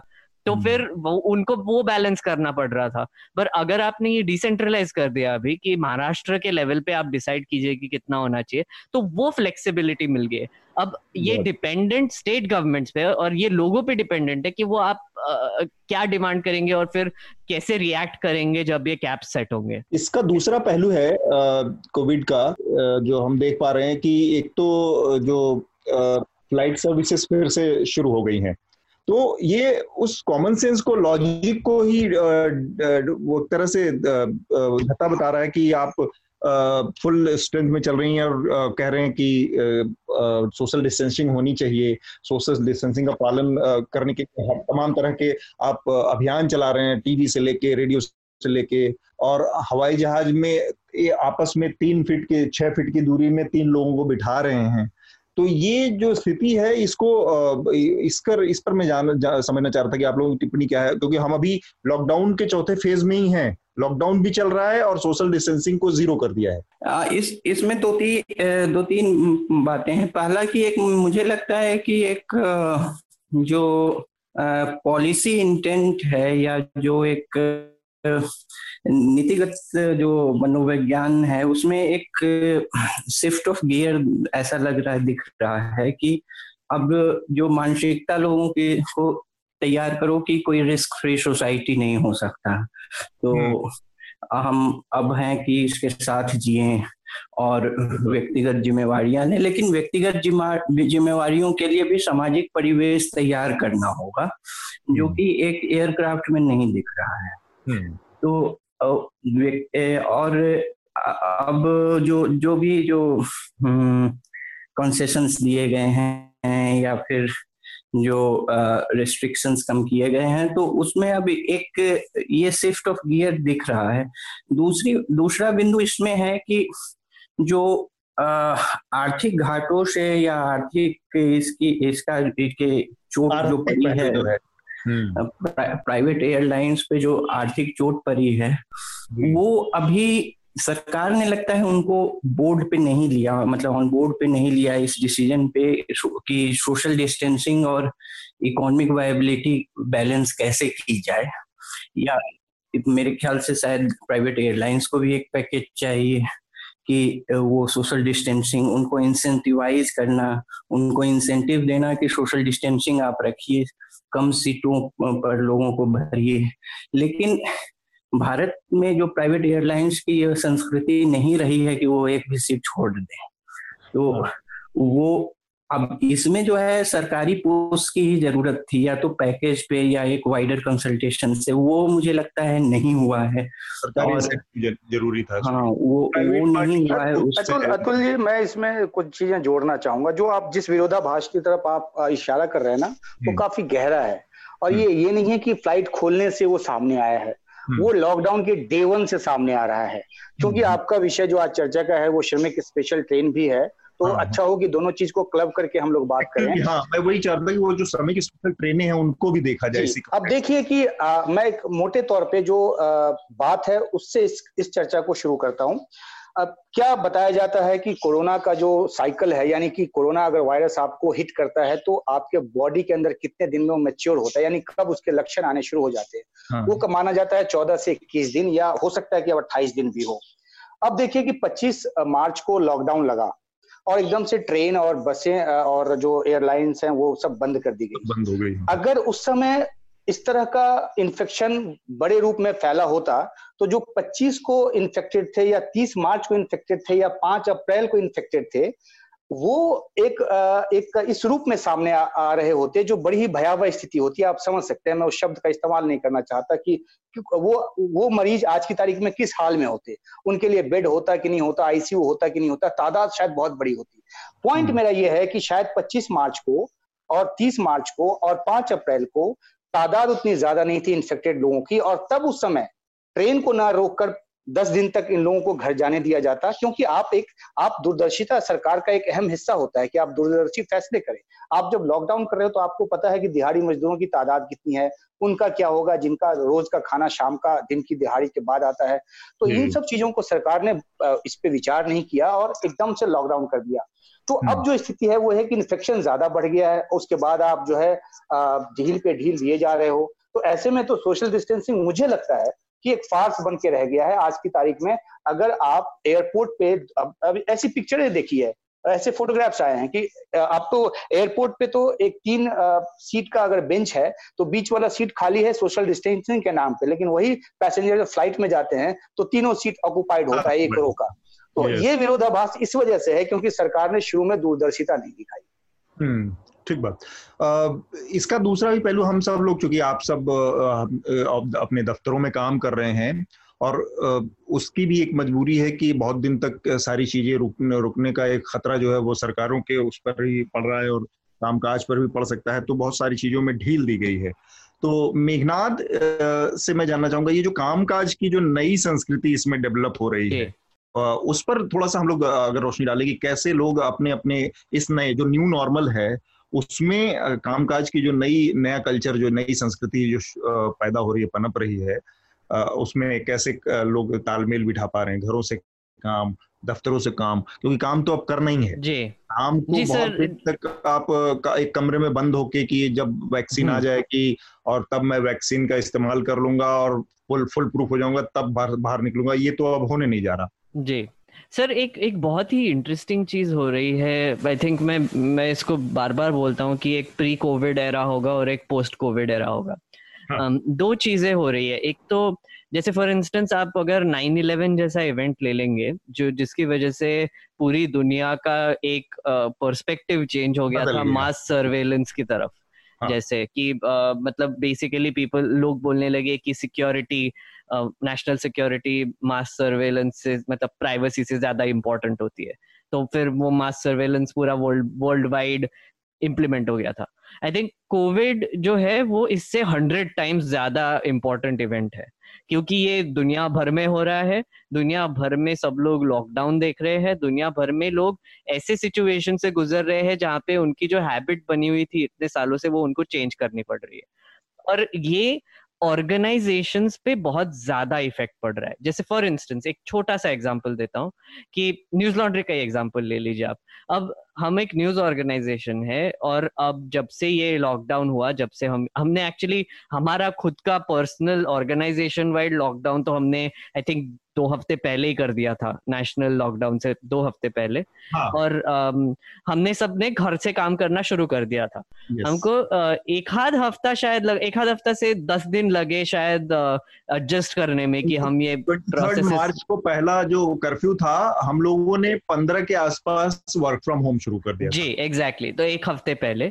और फिर आपको याद है सर हमने फिर बहुत सारा मतलब एक्चुअली तकलीफ़ तो सभी को हुई थी कि कम्युनिकेट कैसे करना है? कौन yes. से कौन सा यू नो टूल यूज़ करना है बातें करने yeah, के लिए? जैसे डिस्कॉर्ड करना है ये करना है वो करना है। फिर ये सब हमने धीरे धीरे फिगर आउट किया और फिर पंद्रह दिन में आई थिंक कुछ सिस्टम्स बन गए जो हमारे यहाँ पे पहले थे नहीं ऑर्गेनाइजेशन में। जैसे आई थिंक मुझे लगता है कि कम्युनिकेशन ज़्यादा एफिशिएंट हो गया अभी।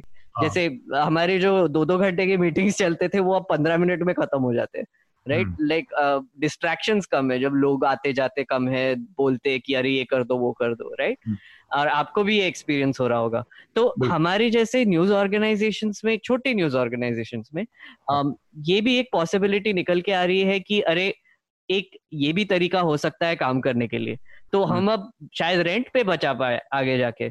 शायद हमारे यू नो आगे जाके जो इलेक्ट्रिसिटी बिल होती थी या फिर जो हाउस जो स्टाफ था वहाँ पे जो मेंटेनेंस स्टाफ था। वहाँ पर जो भी दुनिया भर के रियल एस्टेट से रिलेटेड जी वो कम हो गया। और फिर अब आप सोचोगे कि ये गुड़गांव में इतने बड़े बड़े जो शीशे के जो बिल्डिंग्स बने हुए हैं उनका पॉइंट हाँ। ही क्या था? बिकॉज़ अभी तो खाली पड़े हैं पर सब लोग वर्क से वर्क फ्रॉम होम कर रहे हैं। और हम्म। अभी ऑर्गेनाइजेशन इस पे बहुत सीरियस थॉट डाल रहे हैं कि क्या हम ऐसे परमानेंटली कर सकते हैं? क्या हम्म। हम हम्म। क्या हम ये बोल सकते हैं हमारे एम्प्लॉयज़ को कि अभी आपको काम पे आने की ज़रूरत ही नहीं है? मतलब आप बस कहीं से भी काम कर लीजिए। तो इससे ना सर एक बहुत बहुत ज़्यादा पॉसिबिलिटीज खुलेगी स्पेशली नॉलेज वर्कर्स के लिए जैसे हम जैसे लोगों के लिए। अब इसका एक और पर्सपेक्टिव है मेघना जी। क्योंकि हमारे साथ उमा शंकर है और उमा शंकर टेलीविज़न मीडिया में जी जी एग्जैक्टली तो, वही मैं पूछने वाला था यार और फ़ील्ड में काम करते हैं तो उस उस पहलू से अगर हम जानना चाहें उमा शंकर आप बताएँ कि आ, कैसे आप लोग काम करें क्योंकि फ़ील्ड में काम करना और टेलीविज़न मीडिया के लिहाज से और भी इम्पोर्टेंट है कि जब आप ग्राउंड पे होते हैं तो लोगों से बहुत क्लोज इंटरेक्शन होता है। ऐसे में टेक्नोलॉजी क्या आप लोगों को भी इस तरह के मौके मौके मुहैया करवा रही है कि एक नए किस्म का वर्क कल्चर पैदा हो जिसका ज़िक्र अभी मेघनाथ कर रहे थे कि आप अपने घरों से रहें, बहुत इफिशियंट तरीके से टेक्नोलॉजी का इस्तेमाल करें। उस उस कॉन्टेक्स्ट में क्या एक टेलीविज़न के रिपोर्टर को जर्नलिस्ट के लिए कुछ ऐसी चीज़ें ईजाद हो रही हैं? जी देखिए आपने ये मेरे मन का सवाल किया मुझसे, क्योंकि मैं मोबाइल जर्नलिज्म करता हूँ पिछले करीब पाँच छह साल से। और हाँ। मैं बिना कैमरा पर्सन इस्तेमाल किए चाहे वो बिहार की बाढ़ हो या अभी जब यूएनजीए मीटिंग चल रही थी तो ट्रंप से पूछा गया मेरा सवाल हो जो अगले दिन तमाम अखबारों में हेडलाइन बनी जो उन्होंने जवाब दिया कि प्रधानमंत्री मोदी जो है वो पाकिस्तान को देख लेंगे इस तरह का उनका जवाब था तो सिर्फ़ मैं एक मोबाइल फ़ोन और एक सेल्फी स्टिक के सहारे अपनी टीवी की रिपोर्टिंग पिछले पाँच साल से कर रहा हूँ और ये मोबाइल हम्म। और ये टेक्नोलॉजी जो है इसने मुझे ये अपॉर्चुनिटी हम्म। दिया है कि आज की तारीख में क्योंकि मैं फॉरेन अफेयर्स देखता हूँ और मैं कांग्रेस पार्टी को भी बीट के तौर पर देखता हूँ दोनों ही जो संस्था है जो विदेश मंत्रालय है वो या फिर कांग्रेस पार्टी अपने तमाम ब्रीफिंग जो है जूम ऐप के ज़रिए कर करते करते हैं दोनों। जैसे हम और आप जूम ऐप के ज़रिए बात कर रहे हैं। शायद ये लॉकडाउन की स्थिति हाँ। नहीं होती तो हम और आप जूम के ज़रिए ऐसे बात नहीं कर रहे थे। तो इनफ टेक्नोलॉजी हम्म। और इनफ इक्विपमेंट यहाँ मौजूद है जिसके ज़रिए टीवी रिपोर्टर्स भी अपनी स्टोरीज घर बैठे कर सकते हैं। मैं तो ईमानदारी से कहूँगा कि मैं 90 परसेंट अपनी स्टोरी आज की तारीख में टीवी स्टोरी घर बैठ के कर रहा हूँ। हाँ, हाँ। चाहे वो जापान की स्टोरी हो वहाँ पे अगर कोई फंसा हुआ है मुझसे कांटेक्ट करता है मैं उसको बताता हूँ कि आप ऐसे शूट करो अपना स्टेटमेंट ऐसे दो आसपास के सराउंडिंग शूट करो व्हाट्सएप के ज़रिए मुझे भेजो फिर मैं स्क्रिप्ट लिखता हूँ उनके इन्फॉर्मेशन के आधार पर अगर विदेश मंत्रालय से कोई वर्जन लेना होता है तो वो फ़ोन के ज़रिए लेता हूँ और उन। सबों को मिला के अपनी स्टोरी बनाता हूँ और लॉन्ग ड्यूरेशन इंटरव्यूज़ भी चाहे वो छत्तीसगढ़ के सीएम का इंटरव्यू हो या सचिन पायलट का इंटरव्यू हो ये तमाम चीज़ें बैठ के मैं अपने मोबाइल फ़ोन के ज़रिए और एक छोटा सा सेटअप बना दिया है मैंने अपने घर में जहाँ पे कि मैं अपने टीवी हम्म। सेट को प्लाज्मा की तरह इस्तेमाल करता हूँ कि अगर मुझे WHO पे कोई लाइव वो भी करनी है तो डब्ल्यूएचओ का बैकग्राउंड जो है वो कम से कम उसका साइन बोर्ड में लगा दूँ टीवी पे प्लाज्मा हम्म। के तौर पे। और वो बहुत छोटी छोटी चीज़ें हैं जो हम लोग के हाथ में होती है लेकिन हमें पता नहीं होता। जैसे सैमसंग मोबाइल फ़ोन में एक मिरर इमेजिंग का ऑप्शन है जो मुझे नहीं बल्कि मेरे ग्यारह साल के बेटे को पता था। तो वो अगर आपके सैमसंग मोबाइल पे आपके स्क्रीन पे जो कुछ भी दिख रहा है वो सीधा वो टीवी पे रिफ्लेक्ट करेगा। बड़े स्क्रीन पे रिफ्लेक्ट करेगा। तो जहाँ मैं बैठा हूँ अगर मैं भारत पाकिस्तान से जुड़ा हुआ कोई ओबी कर रहा हूँ तो पीछे मेरे भारत पाकिस्तान का झंडा लगा कोई फ़ोटो लग गया या कोई जो भी सब्जेक्ट हो उसके हिसाब से मैं पीछे लाइव विजुअल भी चला सकता हूँ। तो ये टेक्नोलॉजी का जो। खासतौर पर मोबाइल जर्नलिज्म है वो इतना आपको अपॉर्चुनिटी देता है। अभी देखिए एक छोटी सी बात और जोड़ना चाहता हूँ कि श्रमिक स्पेशल हाँ। ट्रेन में जो मौतें हो रही हैं या सड़कों पे जाते हुए जो लोग गिर रहे हैं या उनको पुलिस पीट रही है वो वीडियोज़ कैसे आ रहे हैं? उन्हीं में से कोई एक शूट कर रहा होता है ज़्यादातर मामलों में। रिपोर्टर्स भी फ़ील्ड में उतर के काम कर रहे हैं। बहुत सारे रिपोर्टर्स टीवी के हमारे साथी हैं जो अलग अलग जगहों पे जाके और बहुत ही खतरा उठा के अपना काम कर रहे हैं। और शायद वो उनके प्रोफ़ाइल का हिस्सा भी है। एक एक जमाने में जब हम भी युवा थे तीस साल के थे बत्तीस साल के थे पैंतीस साल के थे तो उस समय खैर कोरोना नहीं हुआ लेकिन बहुत तरह की स्थितियाँ उस समय भी होती थी जब हम भी भाग के काम करते थे इस तरह से। तो बहुत सारे साथी जो हैं वो ये काम कर रहे हैं और इसके लिए वो वो उनको उनके लिए उनको सैल्यूट बोलना बनता है हमारा। लेकिन आज की तारीख में बहुत सारे वीडियो जैसे आ रहे हैं जो वायरल हो रहे हैं वो उन लोगों के द्वारा हाँ। बनाए गए हैं जो जो जर्नलिस्ट नहीं है जो जो जो उन्हीं के बीच बीच में से हैं। आपको बस ये करना होता है कि एक फैक्ट चेक करना होता है वेरीफाई करना होता है कि हाँ ये वीडियो यहाँ जैसे एक सिवान से एक वीडियो आया था जिसमें जो लोग पैदल पैदल चल के वहाँ पहुँचे थे उनको एक स्कूल में बंद कर दिया था। किसी ने मुझे वीडियो भेजा तो मैंने वहाँ पे जितने भी मेरे जानकार थे सबको फॉरवर्ड करके पूछा कि कहाँ का है? दो घंटे लगे मैंने सर्टेन कर लिया डीएम की वहाँ से बाइट मंगा लिया और सब कुछ मंगा लिया और फिर मैंने दिखाया कि किस तरह से उनका जो उनकी जो तकलीफ़ है वो घर के पास पहुँचने के बाद और ज़्यादा बढ़ गई है।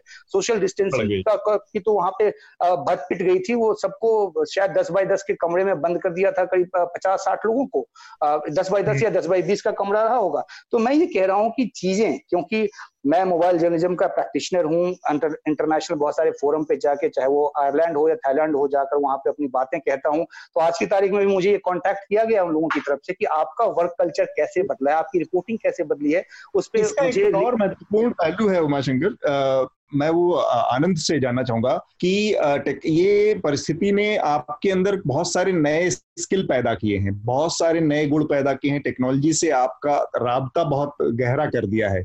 लेकिन अगर old fashion old school context में बात करें तो बतौर जर्नलिस्ट आप बहुत सारी चीज़ के अंदर आपके अंदर बहुत सारे दूसरे तरह की स्किल होती थी। मसलन फ़िज़िकल जो अपियरेंस होता था या फ़िज़िकल जो आपकी मौजूदगी होती थी फ़ील्ड में ऑब्ज़र्व करने की, चीज़ों को सूंघने की, महसूस करने की, उन चीज़ों में एक तरह की कमी भी आएगी या वो चीज़ें जर्नलिज्म के उससे धीरे धीरे कम भी होंगी ये जो अच्छी चीज़ें हमने जिनका ज़िक्र किया उसके बरक्स में बात कर रहा हूँ। आनंद? हाँ इस पर मैं बोलूँगा उससे पहले थोड़ा सा थोड़ा एक हाँ। हल्की हल्की बात एक पहले बता रहा हूँ। हाँ, बात। बहुत गहरी गहरी हो गई।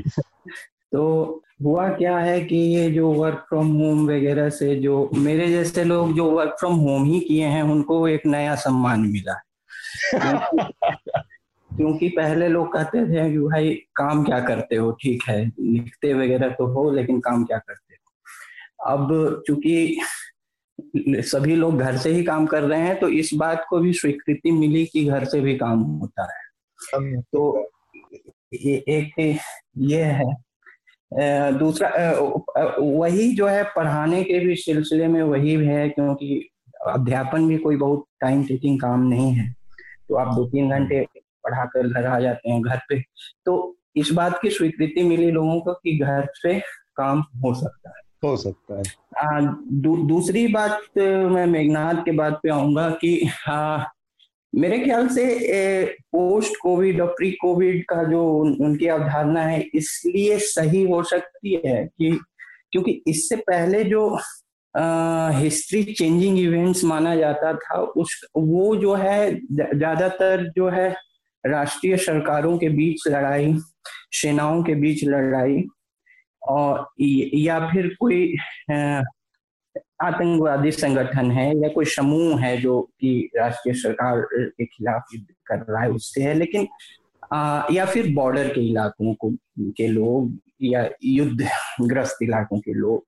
लेकिन व्यापक तौर पे इतना बड़ा प्रभाव जो है ए, ए, ए, ये पहली बार देखने को मिला है। इस क्योंकि इससे पहले एक एपीजे टेलर हिस्टोरियन का एक बयान है कि ऐसे बहुत there are many history turning events when history refuse to turn right तो जब इतिहास को मोड़ने वाले मतलब कि ऐसे छंद थे लेकिन इतिहास इतिहास ने मुड़ने से इनकार कर दिया। तो अब कोविड के शायद साथ ऐसा नहीं होगा। इस ऐसा मुझे लग रहा है हालाँकि इस समय लंबे समय आगे देखते हुए मैं अभी भी कोई बहुत कंक्लूसिव चीज़ कहना खतरे से खाली नहीं है। जी। हाँ तीसरी है कि ऑब्जर्वेशन की जो है मेरे ख्याल से ऑब्जर्वेशन जो है जर्नलिस्टिक ऑब्जर्वेशन जो है जब लोग फ़ील्ड में जाते हैं तो फ़िज़िकल ऑब्जर्वेशन होती है। फ़िज़िकल उस उसकी आ, वो अगर बहुत खुले दिमाग का आ, पत्रकार है तब तो एक बहुत बड़ा अनुभव है वो। नहीं तो लोगों के रेफरेंस पॉइंट्स होते हैं कि आप बाहर जाते हैं तो लाखों चीज़ ऑब्ज़र्व करने के हैं लेकिन आपके काम का क्या है? तो हाँ, हाँ। वो वो पाँच चीज़ें उठा कर ले आते हैं तो वो फिर ऑब्जर्वेशन नहीं हो के एक तरह से करप्ट मेमोरी हो जाती है। तो ऑब्जर्वेशन का को एक तरह से ये भी देखा जा सकता है कि वो एक करप्ट मेमोरी है मेमोरी से आप वो चीज़ें ले लिए जो आपके काम का है। लेकिन हम्म। ऐसे पत्रकार जो खुले दिमाग से अगर हज़ारों चीज़ को देखने जाते हैं और आ, उनके लिए फ़िज़िकल प्रेजेंस फ़िज़िकल वगैरह और बाहर जाना वगैरह बहुत महत्वपूर्ण है। वो मेरे ख्याल से बंद भी नहीं करेंगे। मेरे हाँ। ख्याल से वो अभी भी जाएँगे भले ही उसका जो है डिसेमिनेशन जो है उससे वो प्रकाशित कैसे करें प्रसारित कैसे करें उसका तरीका बदलेगा। लेकिन जो ऑब्जर्वेशन है जो ऑब्जर्वेशन बेस्ड जर्नलिज्म है वो मेरे ख्याल से जारी रहेगा। हम्म, अतुल सर आपकी भी राय सुननी थी एक्चुअली इस पे। आप क्या सोचते हैं? नहीं आ, मैंने वही कहा ना कि आ, ये जो पूरा एक तो मुझे लग रहा है कि ये टेक्नोलॉजी ने जैसे बहुत सारे उन लोगों के अंदर एक झिझक तोड़ दी है जो लोग टेक्नोलॉजी को लेकर बहुत हिचकते थे। तो अब चूँकि विकल्प नहीं बचा तो मजबूरन सब लोग उस पर आए हैं। तो ऐसे ऐसे लोगों में टेक्नोलॉजी को लेकर एक एक वो पैदा हुआ है जो मतलब मैं मैं खुद देख पा रहा हूँ जो लोग लगातार उससे दूर रहते थे या बहुत ओल्ड स्कूल थे ओल्ड फ़ैशन थे पर मुझे इसमें अब वो नई स्किल्स हर आदमी डेवलप कर रहा है। जो दो चीज़ें हैं, एक तो ये कि इसमें बहुत सारे ऐसे लोगों में, ऐसे ऐसे लोगों में की झिझक तोड़ी है जो कि अमूमन टेक्नोलॉजी को लेकर बहुत झिझक रखते थे, बहुत ही सशंकित रहते थे। उसको इस तरह की। तो ऐसे तमाम जर्नलिस्ट हैं, तमाम वो हैं, जिन लोगों ने नई नई टेक्नोलॉजी को तो ये तो एक स्किल की बात हुई कि लोगों ने इसको शुरू कर दिया है जो कोविड ने सिचुएशन पैदा की है। लेकिन उसके अलावा जर्नलिज्म के कुछ बहुत ज़रूरी एक चीज़ थी लॉन्ग टर्म में, क्योंकि ये माना जा रहा है कि ये जो इम्पैक्ट होगा कोविड का वो लंबे समय तक रहेगा। तो उसमें मुझे लग रहा है कि बतौर जर्नलिस्ट कुछ चीज़ें ऐसी होती हैं जो कि जर्नलिस्ट जब का फ़िज़िकल प्रेजेंस बहुत इंपॉर्टेंट महत्व रखता है वहाँ पे, मौजूद होना उस घटना को दर्ज करने के लिए। उन चीज़ों का धीरे धीरे धीरे धीरे और एक तो ऐसे ही ग्राउंड रिपोर्टिंग का जो कल्चर था बहुत सिमट गया है बहुत कम होता जा रहा है। ज़्यादातर ऑर्गेनाइजेशन टीवी का देख लें आप तो डिबेट के मोड में चले गए हैं। तो उससे जो स्थिति पैदा होगी हुई है वो उस चीज़ को और कम करेगा और इंडिविजुअल स्तर पे देखिए तो जर्नलिस्टिक के जर्नलिस्ट के अपने अंदर की स्किल जो है वो उसमें कुछ ना कुछ कमियाँ आएँगी कमी इस सेंस में आएगी कि उसको जो वो फ़ील्ड में मौजूद रह के घटनास्थल पर मौजूद रहकर चीज़ों को दर्ज करता है वो चीज़ें धीरे धीरे कम होगी। और ओवरऑल ऑर्गेनाइजेशन के स्तर पर देखें तो ऑर्गेनाइजेशन अपनी इस चीज़ का इस्तेमाल या इस चीज़ के के, के चक्कर में ग्राउंड पर जाने की जो जो उनकी पहले से ही कम प्रवृत्ति थी उसको और कम कर देंगी।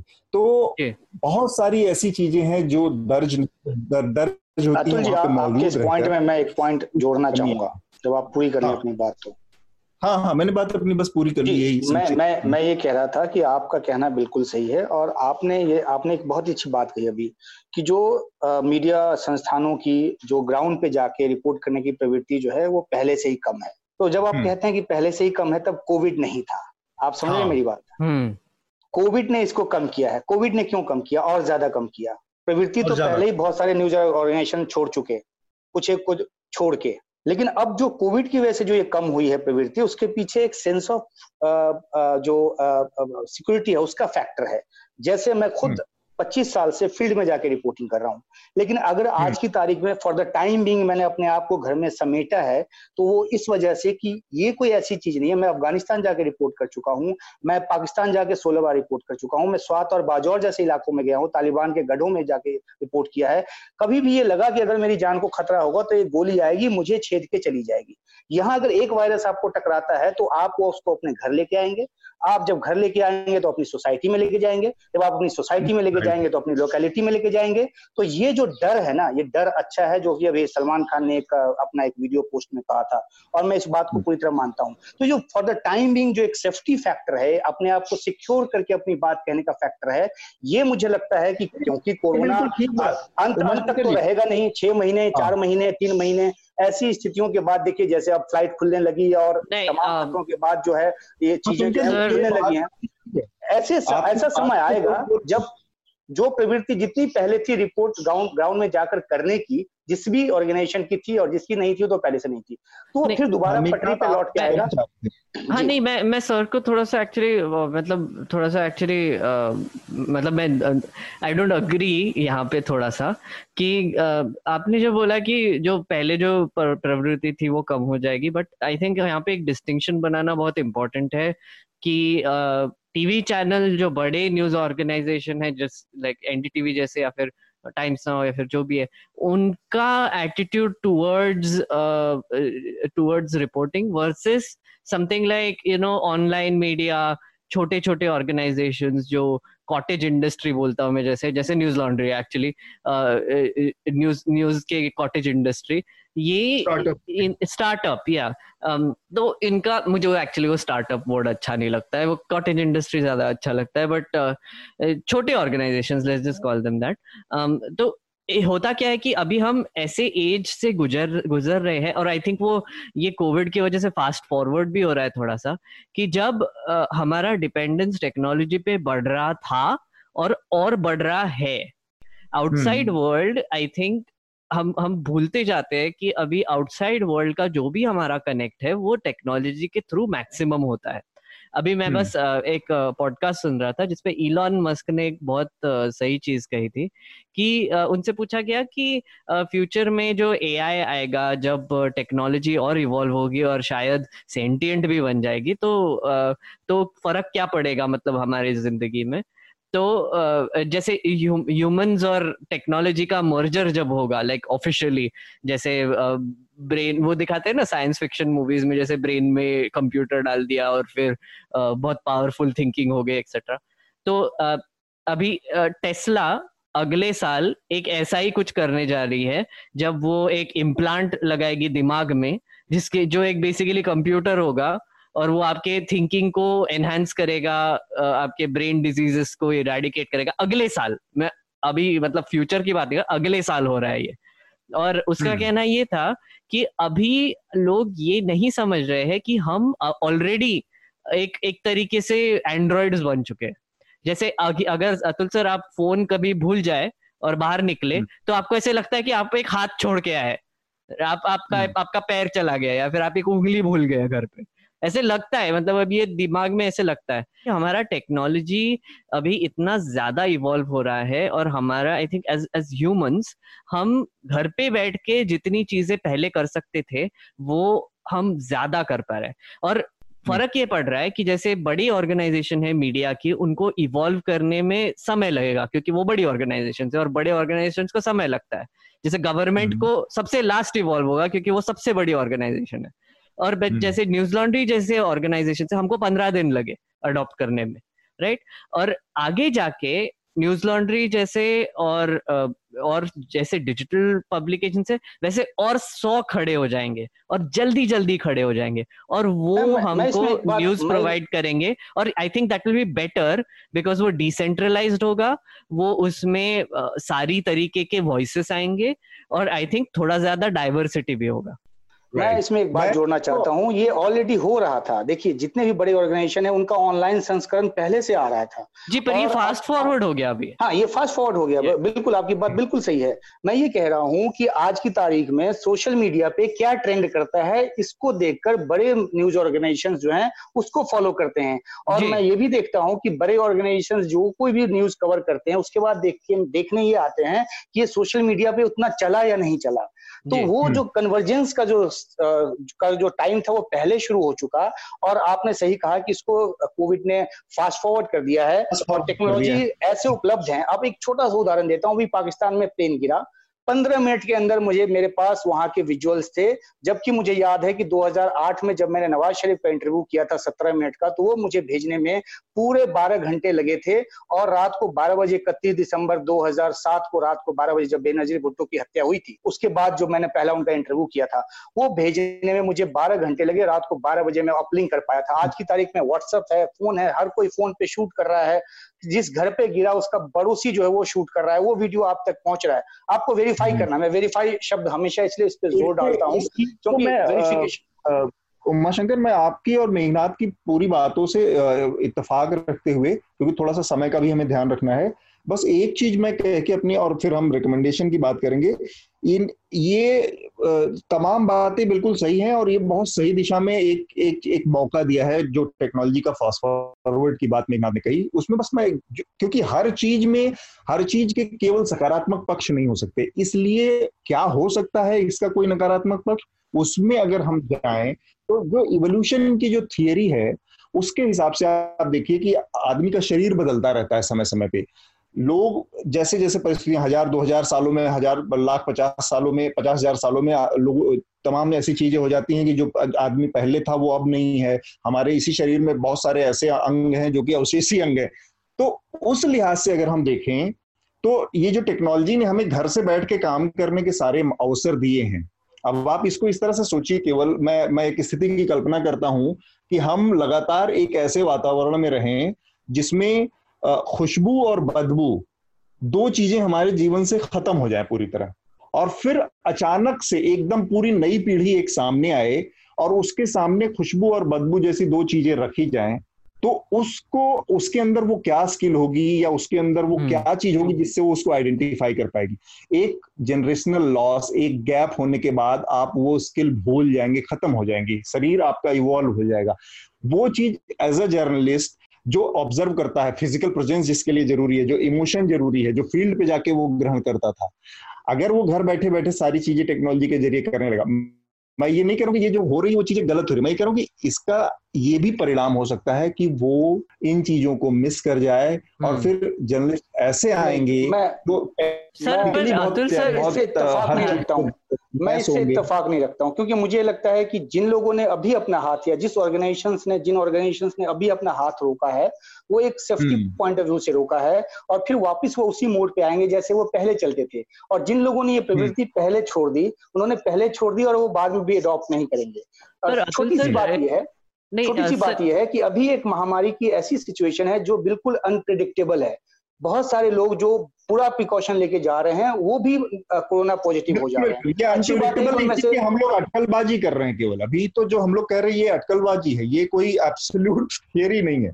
नहीं हाँ। नहीं एब्सोल्यूट और अतुल सर आपने जैसे बोला कि ये ये स्किल सेट धीरे धीरे चला जाएगा जो महसूस करने का पर मैं एक आपको एक थोड़ा सा कंट्रोवर्शियल क्वेश्चन पूछना पड़ूँगा। पर, हाँ। चाहूँगा कि शायद ये स्किल की ज़रूरत भी नहीं पड़ेगी आगे जाके क्योंकि सब लोग घर पे ही रहेंगे। लाइक आप अस्यूम कर रहे हो कि तीन छह महीने में खत्म हो जाएगा। मे बी एक साल में खत्म हो जाएगा। मैं तो अज्यूम कर रहा हूँ कि तीन साल तक चार साल तक हम ऐसे ही रहेंगे। मे बी कभी हम वैक्सीन इन्वेंट नहीं कर पाएँगे। मे बी कोरोना हमेशा के लिए रहेगा हमारे साथ। तो फिर जो एक long term sort of impact होगा एक बिहेवियरल चेंज होगा ह्यूमैनिटी पे एज इन जनरल वो बहुत ही ज़्यादा प्रोफाउंड होगा। और फिर सर मतलब ये स्किल डेवलप करने के लिए एक तो अपॉर्चुनिटी भी मिलेगी और मे भी ज़रूरत भी नहीं पड़ेगी। मैं वही कह रहा हूँ मीना कि ये स्किल सेट जो ये जो चेंज होगा बिहेवियरल चेंज होगा हम्म। आप उसको केवल और केवल एक दिशा में देख रहे हैं कि पॉजिटिव होगा मैं ये देख रहा हूँ कि पॉजिटिव तो होगा ही हाँ, हाँ, हाँ, इसके कुछ नेगेटिविटी भी हो सकती है which is we can not imagine अभी इस सिचुएशन में आज की तारीख यहाँ बैठ के वी कैन नॉट इमेजिन किस रूप में चीज़ें आकार लेंगी। एनीवे anyway, मुझे लगता है कि आ, समय का भी वो है रिकमेंडेशन के लिए बहुत बहुत ही लंबी और गहरी चर्चा हुई है इस पर। आ, आनंद आपको भी इस पूरे प्रकरण में कुछ और अपनी टिप्पणी जोड़नी है और उसके बाद हम रिकमेंडेशन शुरू करेंगे। मैं थोड़ा सेफ़ साइड में हाँ। रहने के लिए आप ही की बात दोहराता हूँ कि ये सब अभी अटकलबाजी है। तो अब अटकलबाजी पर आधारित बहुत गहरी बात नहीं बोलूँगा। ठीक बात। तो रिकमेंडेशन के आप ही से शुरू करते हैं इस हफ़्ते आपका रिकमेंडेशन क्या होगा जो हमारे श्रोताओं के लिए? हाँ तो चूँकि जो चर्चा की शुरुआत जो है भारत चीन पर हुई तो मैं भारत चीन पर बड़े बड़े विशेषज्ञों के भारत चीन संबंध पे एशिया में वर्तमान में उनकी स्थिति पे और अच्छी किताबें भी हैं और हम्म। इसमें विशेषज्ञ दल भी बहुत बड़ा है भारत चीन हम्म। संबंधों पर लेकिन खासकर जो विद्यार्थी इसको सुन रहे हैं अंतर्राष्ट्रीय संबंध के मैं उनके लिए एक किताब जो है पिछले साल आई थी, ये मुझे मतलब बेसिक्स और एडवांस्ड दोनों का मिश्रण जो है, मूलभूत बातें और जो गहन विश्लेषण की चीज़ें, दोनों का मिश्रण इस किताब में मुझे अच्छा लगा था। और अभी के भी संदर्भ को ढंग से समझने के लिए तो ये किताब है, रॉटलेज पर प्रकाशित हुई थी, इड्सा का प्रकाशन है, और इसमें कई लोगों ने कई विशेषज्ञों ने इस किताब में अपना योगदान दिया है अपने लेखों का। तो। यह India and China in Asia between equilibrium and equations Routledge पे 2019 की किताब है। अच्छा ठीक। आनंद आपका मेघनाथ आपका रिकमेंडेशन क्या है? Uh, मैं मैंने एक्चुअली वो ऑलरेडी एक थोड़ा सा दे दिया था। जो रोगन का पॉडकास्ट है इलॉन मस्क के साथ। मई मई में शूट हुआ था. एक्चुअली इलॉन मस्क दो तीन बार आ चुके हैं ये पॉडकास्ट पर. लंबी चर्चा की है उनके साथ. दो दो तीन तीन घंटे तक बात बात होती है ये पॉडकास्ट में. और इतनी हम्म। बहुत ही ज़्यादा इंटरेस्टिंग टॉपिक्स पर बात हुई है क्योंकि आई थिंक इलॉन मस्क के कभी ऐसे व्यक्तित्व है जो ह्यूमैनिटी पे एक एक जनरल जो इम्प्रेशन पड़ रहा है उनका और उनके जो इन्वेंशन का या फिर जो इनकी कंपनी इन्वेंट कर रही है उसका बहुत ज़्यादा है। तो फिर आ, उनके हिसाब से फ्यूचर ऑफ़ ह्यूमैनिटी कैसा होगा? या फिर वो उनकी उनके और और क्या क्या टेक्नोलॉजीज़ डेवलप होगी और आगे जाके क्या होगा इस पर बहुत ही अच्छी चर्चा हुई है। एक एक बहुत ही इंटरेस्टिंग वाक्य बताना चाहूँगा वो पॉडकास्ट का। और इसलिए हम्म। मैं मैं रेकमेंड कर रहा हूँ कि उनको ये अच्छा। सवाल पूछा गया कि इलॉन मस्क जी बताइए 25 साल बाद क्या होगा तो हाँ। उन्होंने उन्होंने रिस्पॉन्ड किया अच्छा आप पहले ये समझ लीजिए हम ये अस्यूम कर रहे हैं कि ह्यूमैनिटी रहेगी 25 साल बाद उसके बाद बात करते हैं तो फिर मतलब मतलब एक मज़ेदार सा पॉडकास्ट था और बहुत चीज़ें सोचने को मिली मेरा ये एक ही रिकमेंडेशन इस बार उमा शंकर आप क्या रिकमेंड करेंगे मेरी रिकमेंडेशन ये है चाहे ये भारत पाकिस्तान की बात हो या भारत चीन की बात हो हम्म। जो भी हमारे टारगेट ऑडियंस है आपके इस न्यूज़ लॉन्ड्री के उनसे मेरी गुजारिश होगी कि है कि वो न्यूज़ चैनल देखकर अपनी राय ना बनाए और न्यूज़ चैनल को देखकर उकसावे में ना आए प्रोवोकेशन में ना आए बाकी हम्म। तमाम तरह के एक्सपर्ट जो हैं वो आज की आज की तारीख में ट्विटर पे आपको बहुत सारे ऐसे आर्टिकल मिल, मिल जाएँगे जो बहुत अच्छे तरीके से लिखे हुए हैं। बहुत सारे एक्सपर्ट्स जो उसमें राय होती है उन सबको पढ़ के अपना एक सेंस डेवलप करें। आप किसी एक की हम्म। राय ना माने। आप अगर दस लोगों को पढ़ रहे हैं तो उसके बाद अपना एक सेंस डेवलप करें अपना एक विजन डेवलप करें और फिर उस चश्मे से इस पूरे प्रकरण को देखें। और ये तो भारत चीन संबंधों के हवाले को लेकर ये बात हो गई। हाँ लेकिन मेरा यही मानना है कि डिप्लोमेसी बहुत ही गूढ़ चीज़ है और बहुत तरह के जो मनोवैज्ञानिक प्रभावों को साथ लेकर चलती है। सिर्फ़ भाषा पे कई बार नहीं जाना होता है। कई बार कॉमा फुल स्टॉप पॉज में भी बहुत सारे अर्थ छिपे होते हैं। तो कुछ चीज़ें हैं जो आप आप, आप अपने सेंस के ज़रिए ही उसको सिर्फ़ समझ सकते हैं। लेकिन हम्म। इतना ज़रूर है कि उकसावे की भाषा और उकसावे वाले जो प्रोग्राम है या हम तुमको हम्म। दिखा देंगे और वो हम वो हमारे सामने कुछ नहीं है। ये देख कर अपनी राय ना बनाए ये मेरा छोटा सा मैं इस हफ़्ते दो चीज़ें रिकमेंड करूँगा। एक तो चूँकि भारत और चीन के विवाद का मसला चर्चा में है इस समय तो दी लल्लन डॉट कॉम पर जो एडिटर हैं सौरभ द्विवेदी उसने एक शो किया है और बहुत ही आसान तरीके से पूरे इस विवाद को समझाने की कोशिश की इसका हिस्टोरिकल पर्सपेक्टिव देते हुए। तो एक तो वो शो है और इसके अलावा हमारे मित्र हैं हृदय जोशी पत्रकार हैं वरिष्ठ। उनका उन्होंने एक यूट्यूब चैनल शुरू किया है इको एंड एनर्जी टॉक तो ये बेसिकली पर्यावरण से रिलेटेड जल, जंगल, ज़मीन और ऊर्जा संबंधी तमाम विषयों पर एक बहुत ही बढ़िया यूट्यूब चैनल है। इससे जुड़े मुद्दों पर अगर आप जानकारी चाहते हैं तो उनके यूट्यूब शो पर चैनल पर जाकर इन तमाम चीज़ों को देख सकते हैं। तो ये दो चीज़ें रिकमेंड करूँगा मैं। इसके साथ ही हम आज की चर्चा को रोकेंगे। उससे पहले आप सबसे एक अपील की न्यूज़ लॉन्ड्री को सब्सक्राइब करें क्योंकि आपके समर्थन से जो मीडिया खड़ा होगा वो आपकी बात करेगा और किसी कॉरपोरेशन या फिर राजनीति के दबाव से मुक्त रहेगा। इस समय ये सबसे बड़ी ज़रूरत है कि कोई भी जो मीडिया संस्थान हो वो सरकारों के कॉरपोरेशन के दबाव से मुक्त होकर आपकी बात कर सके।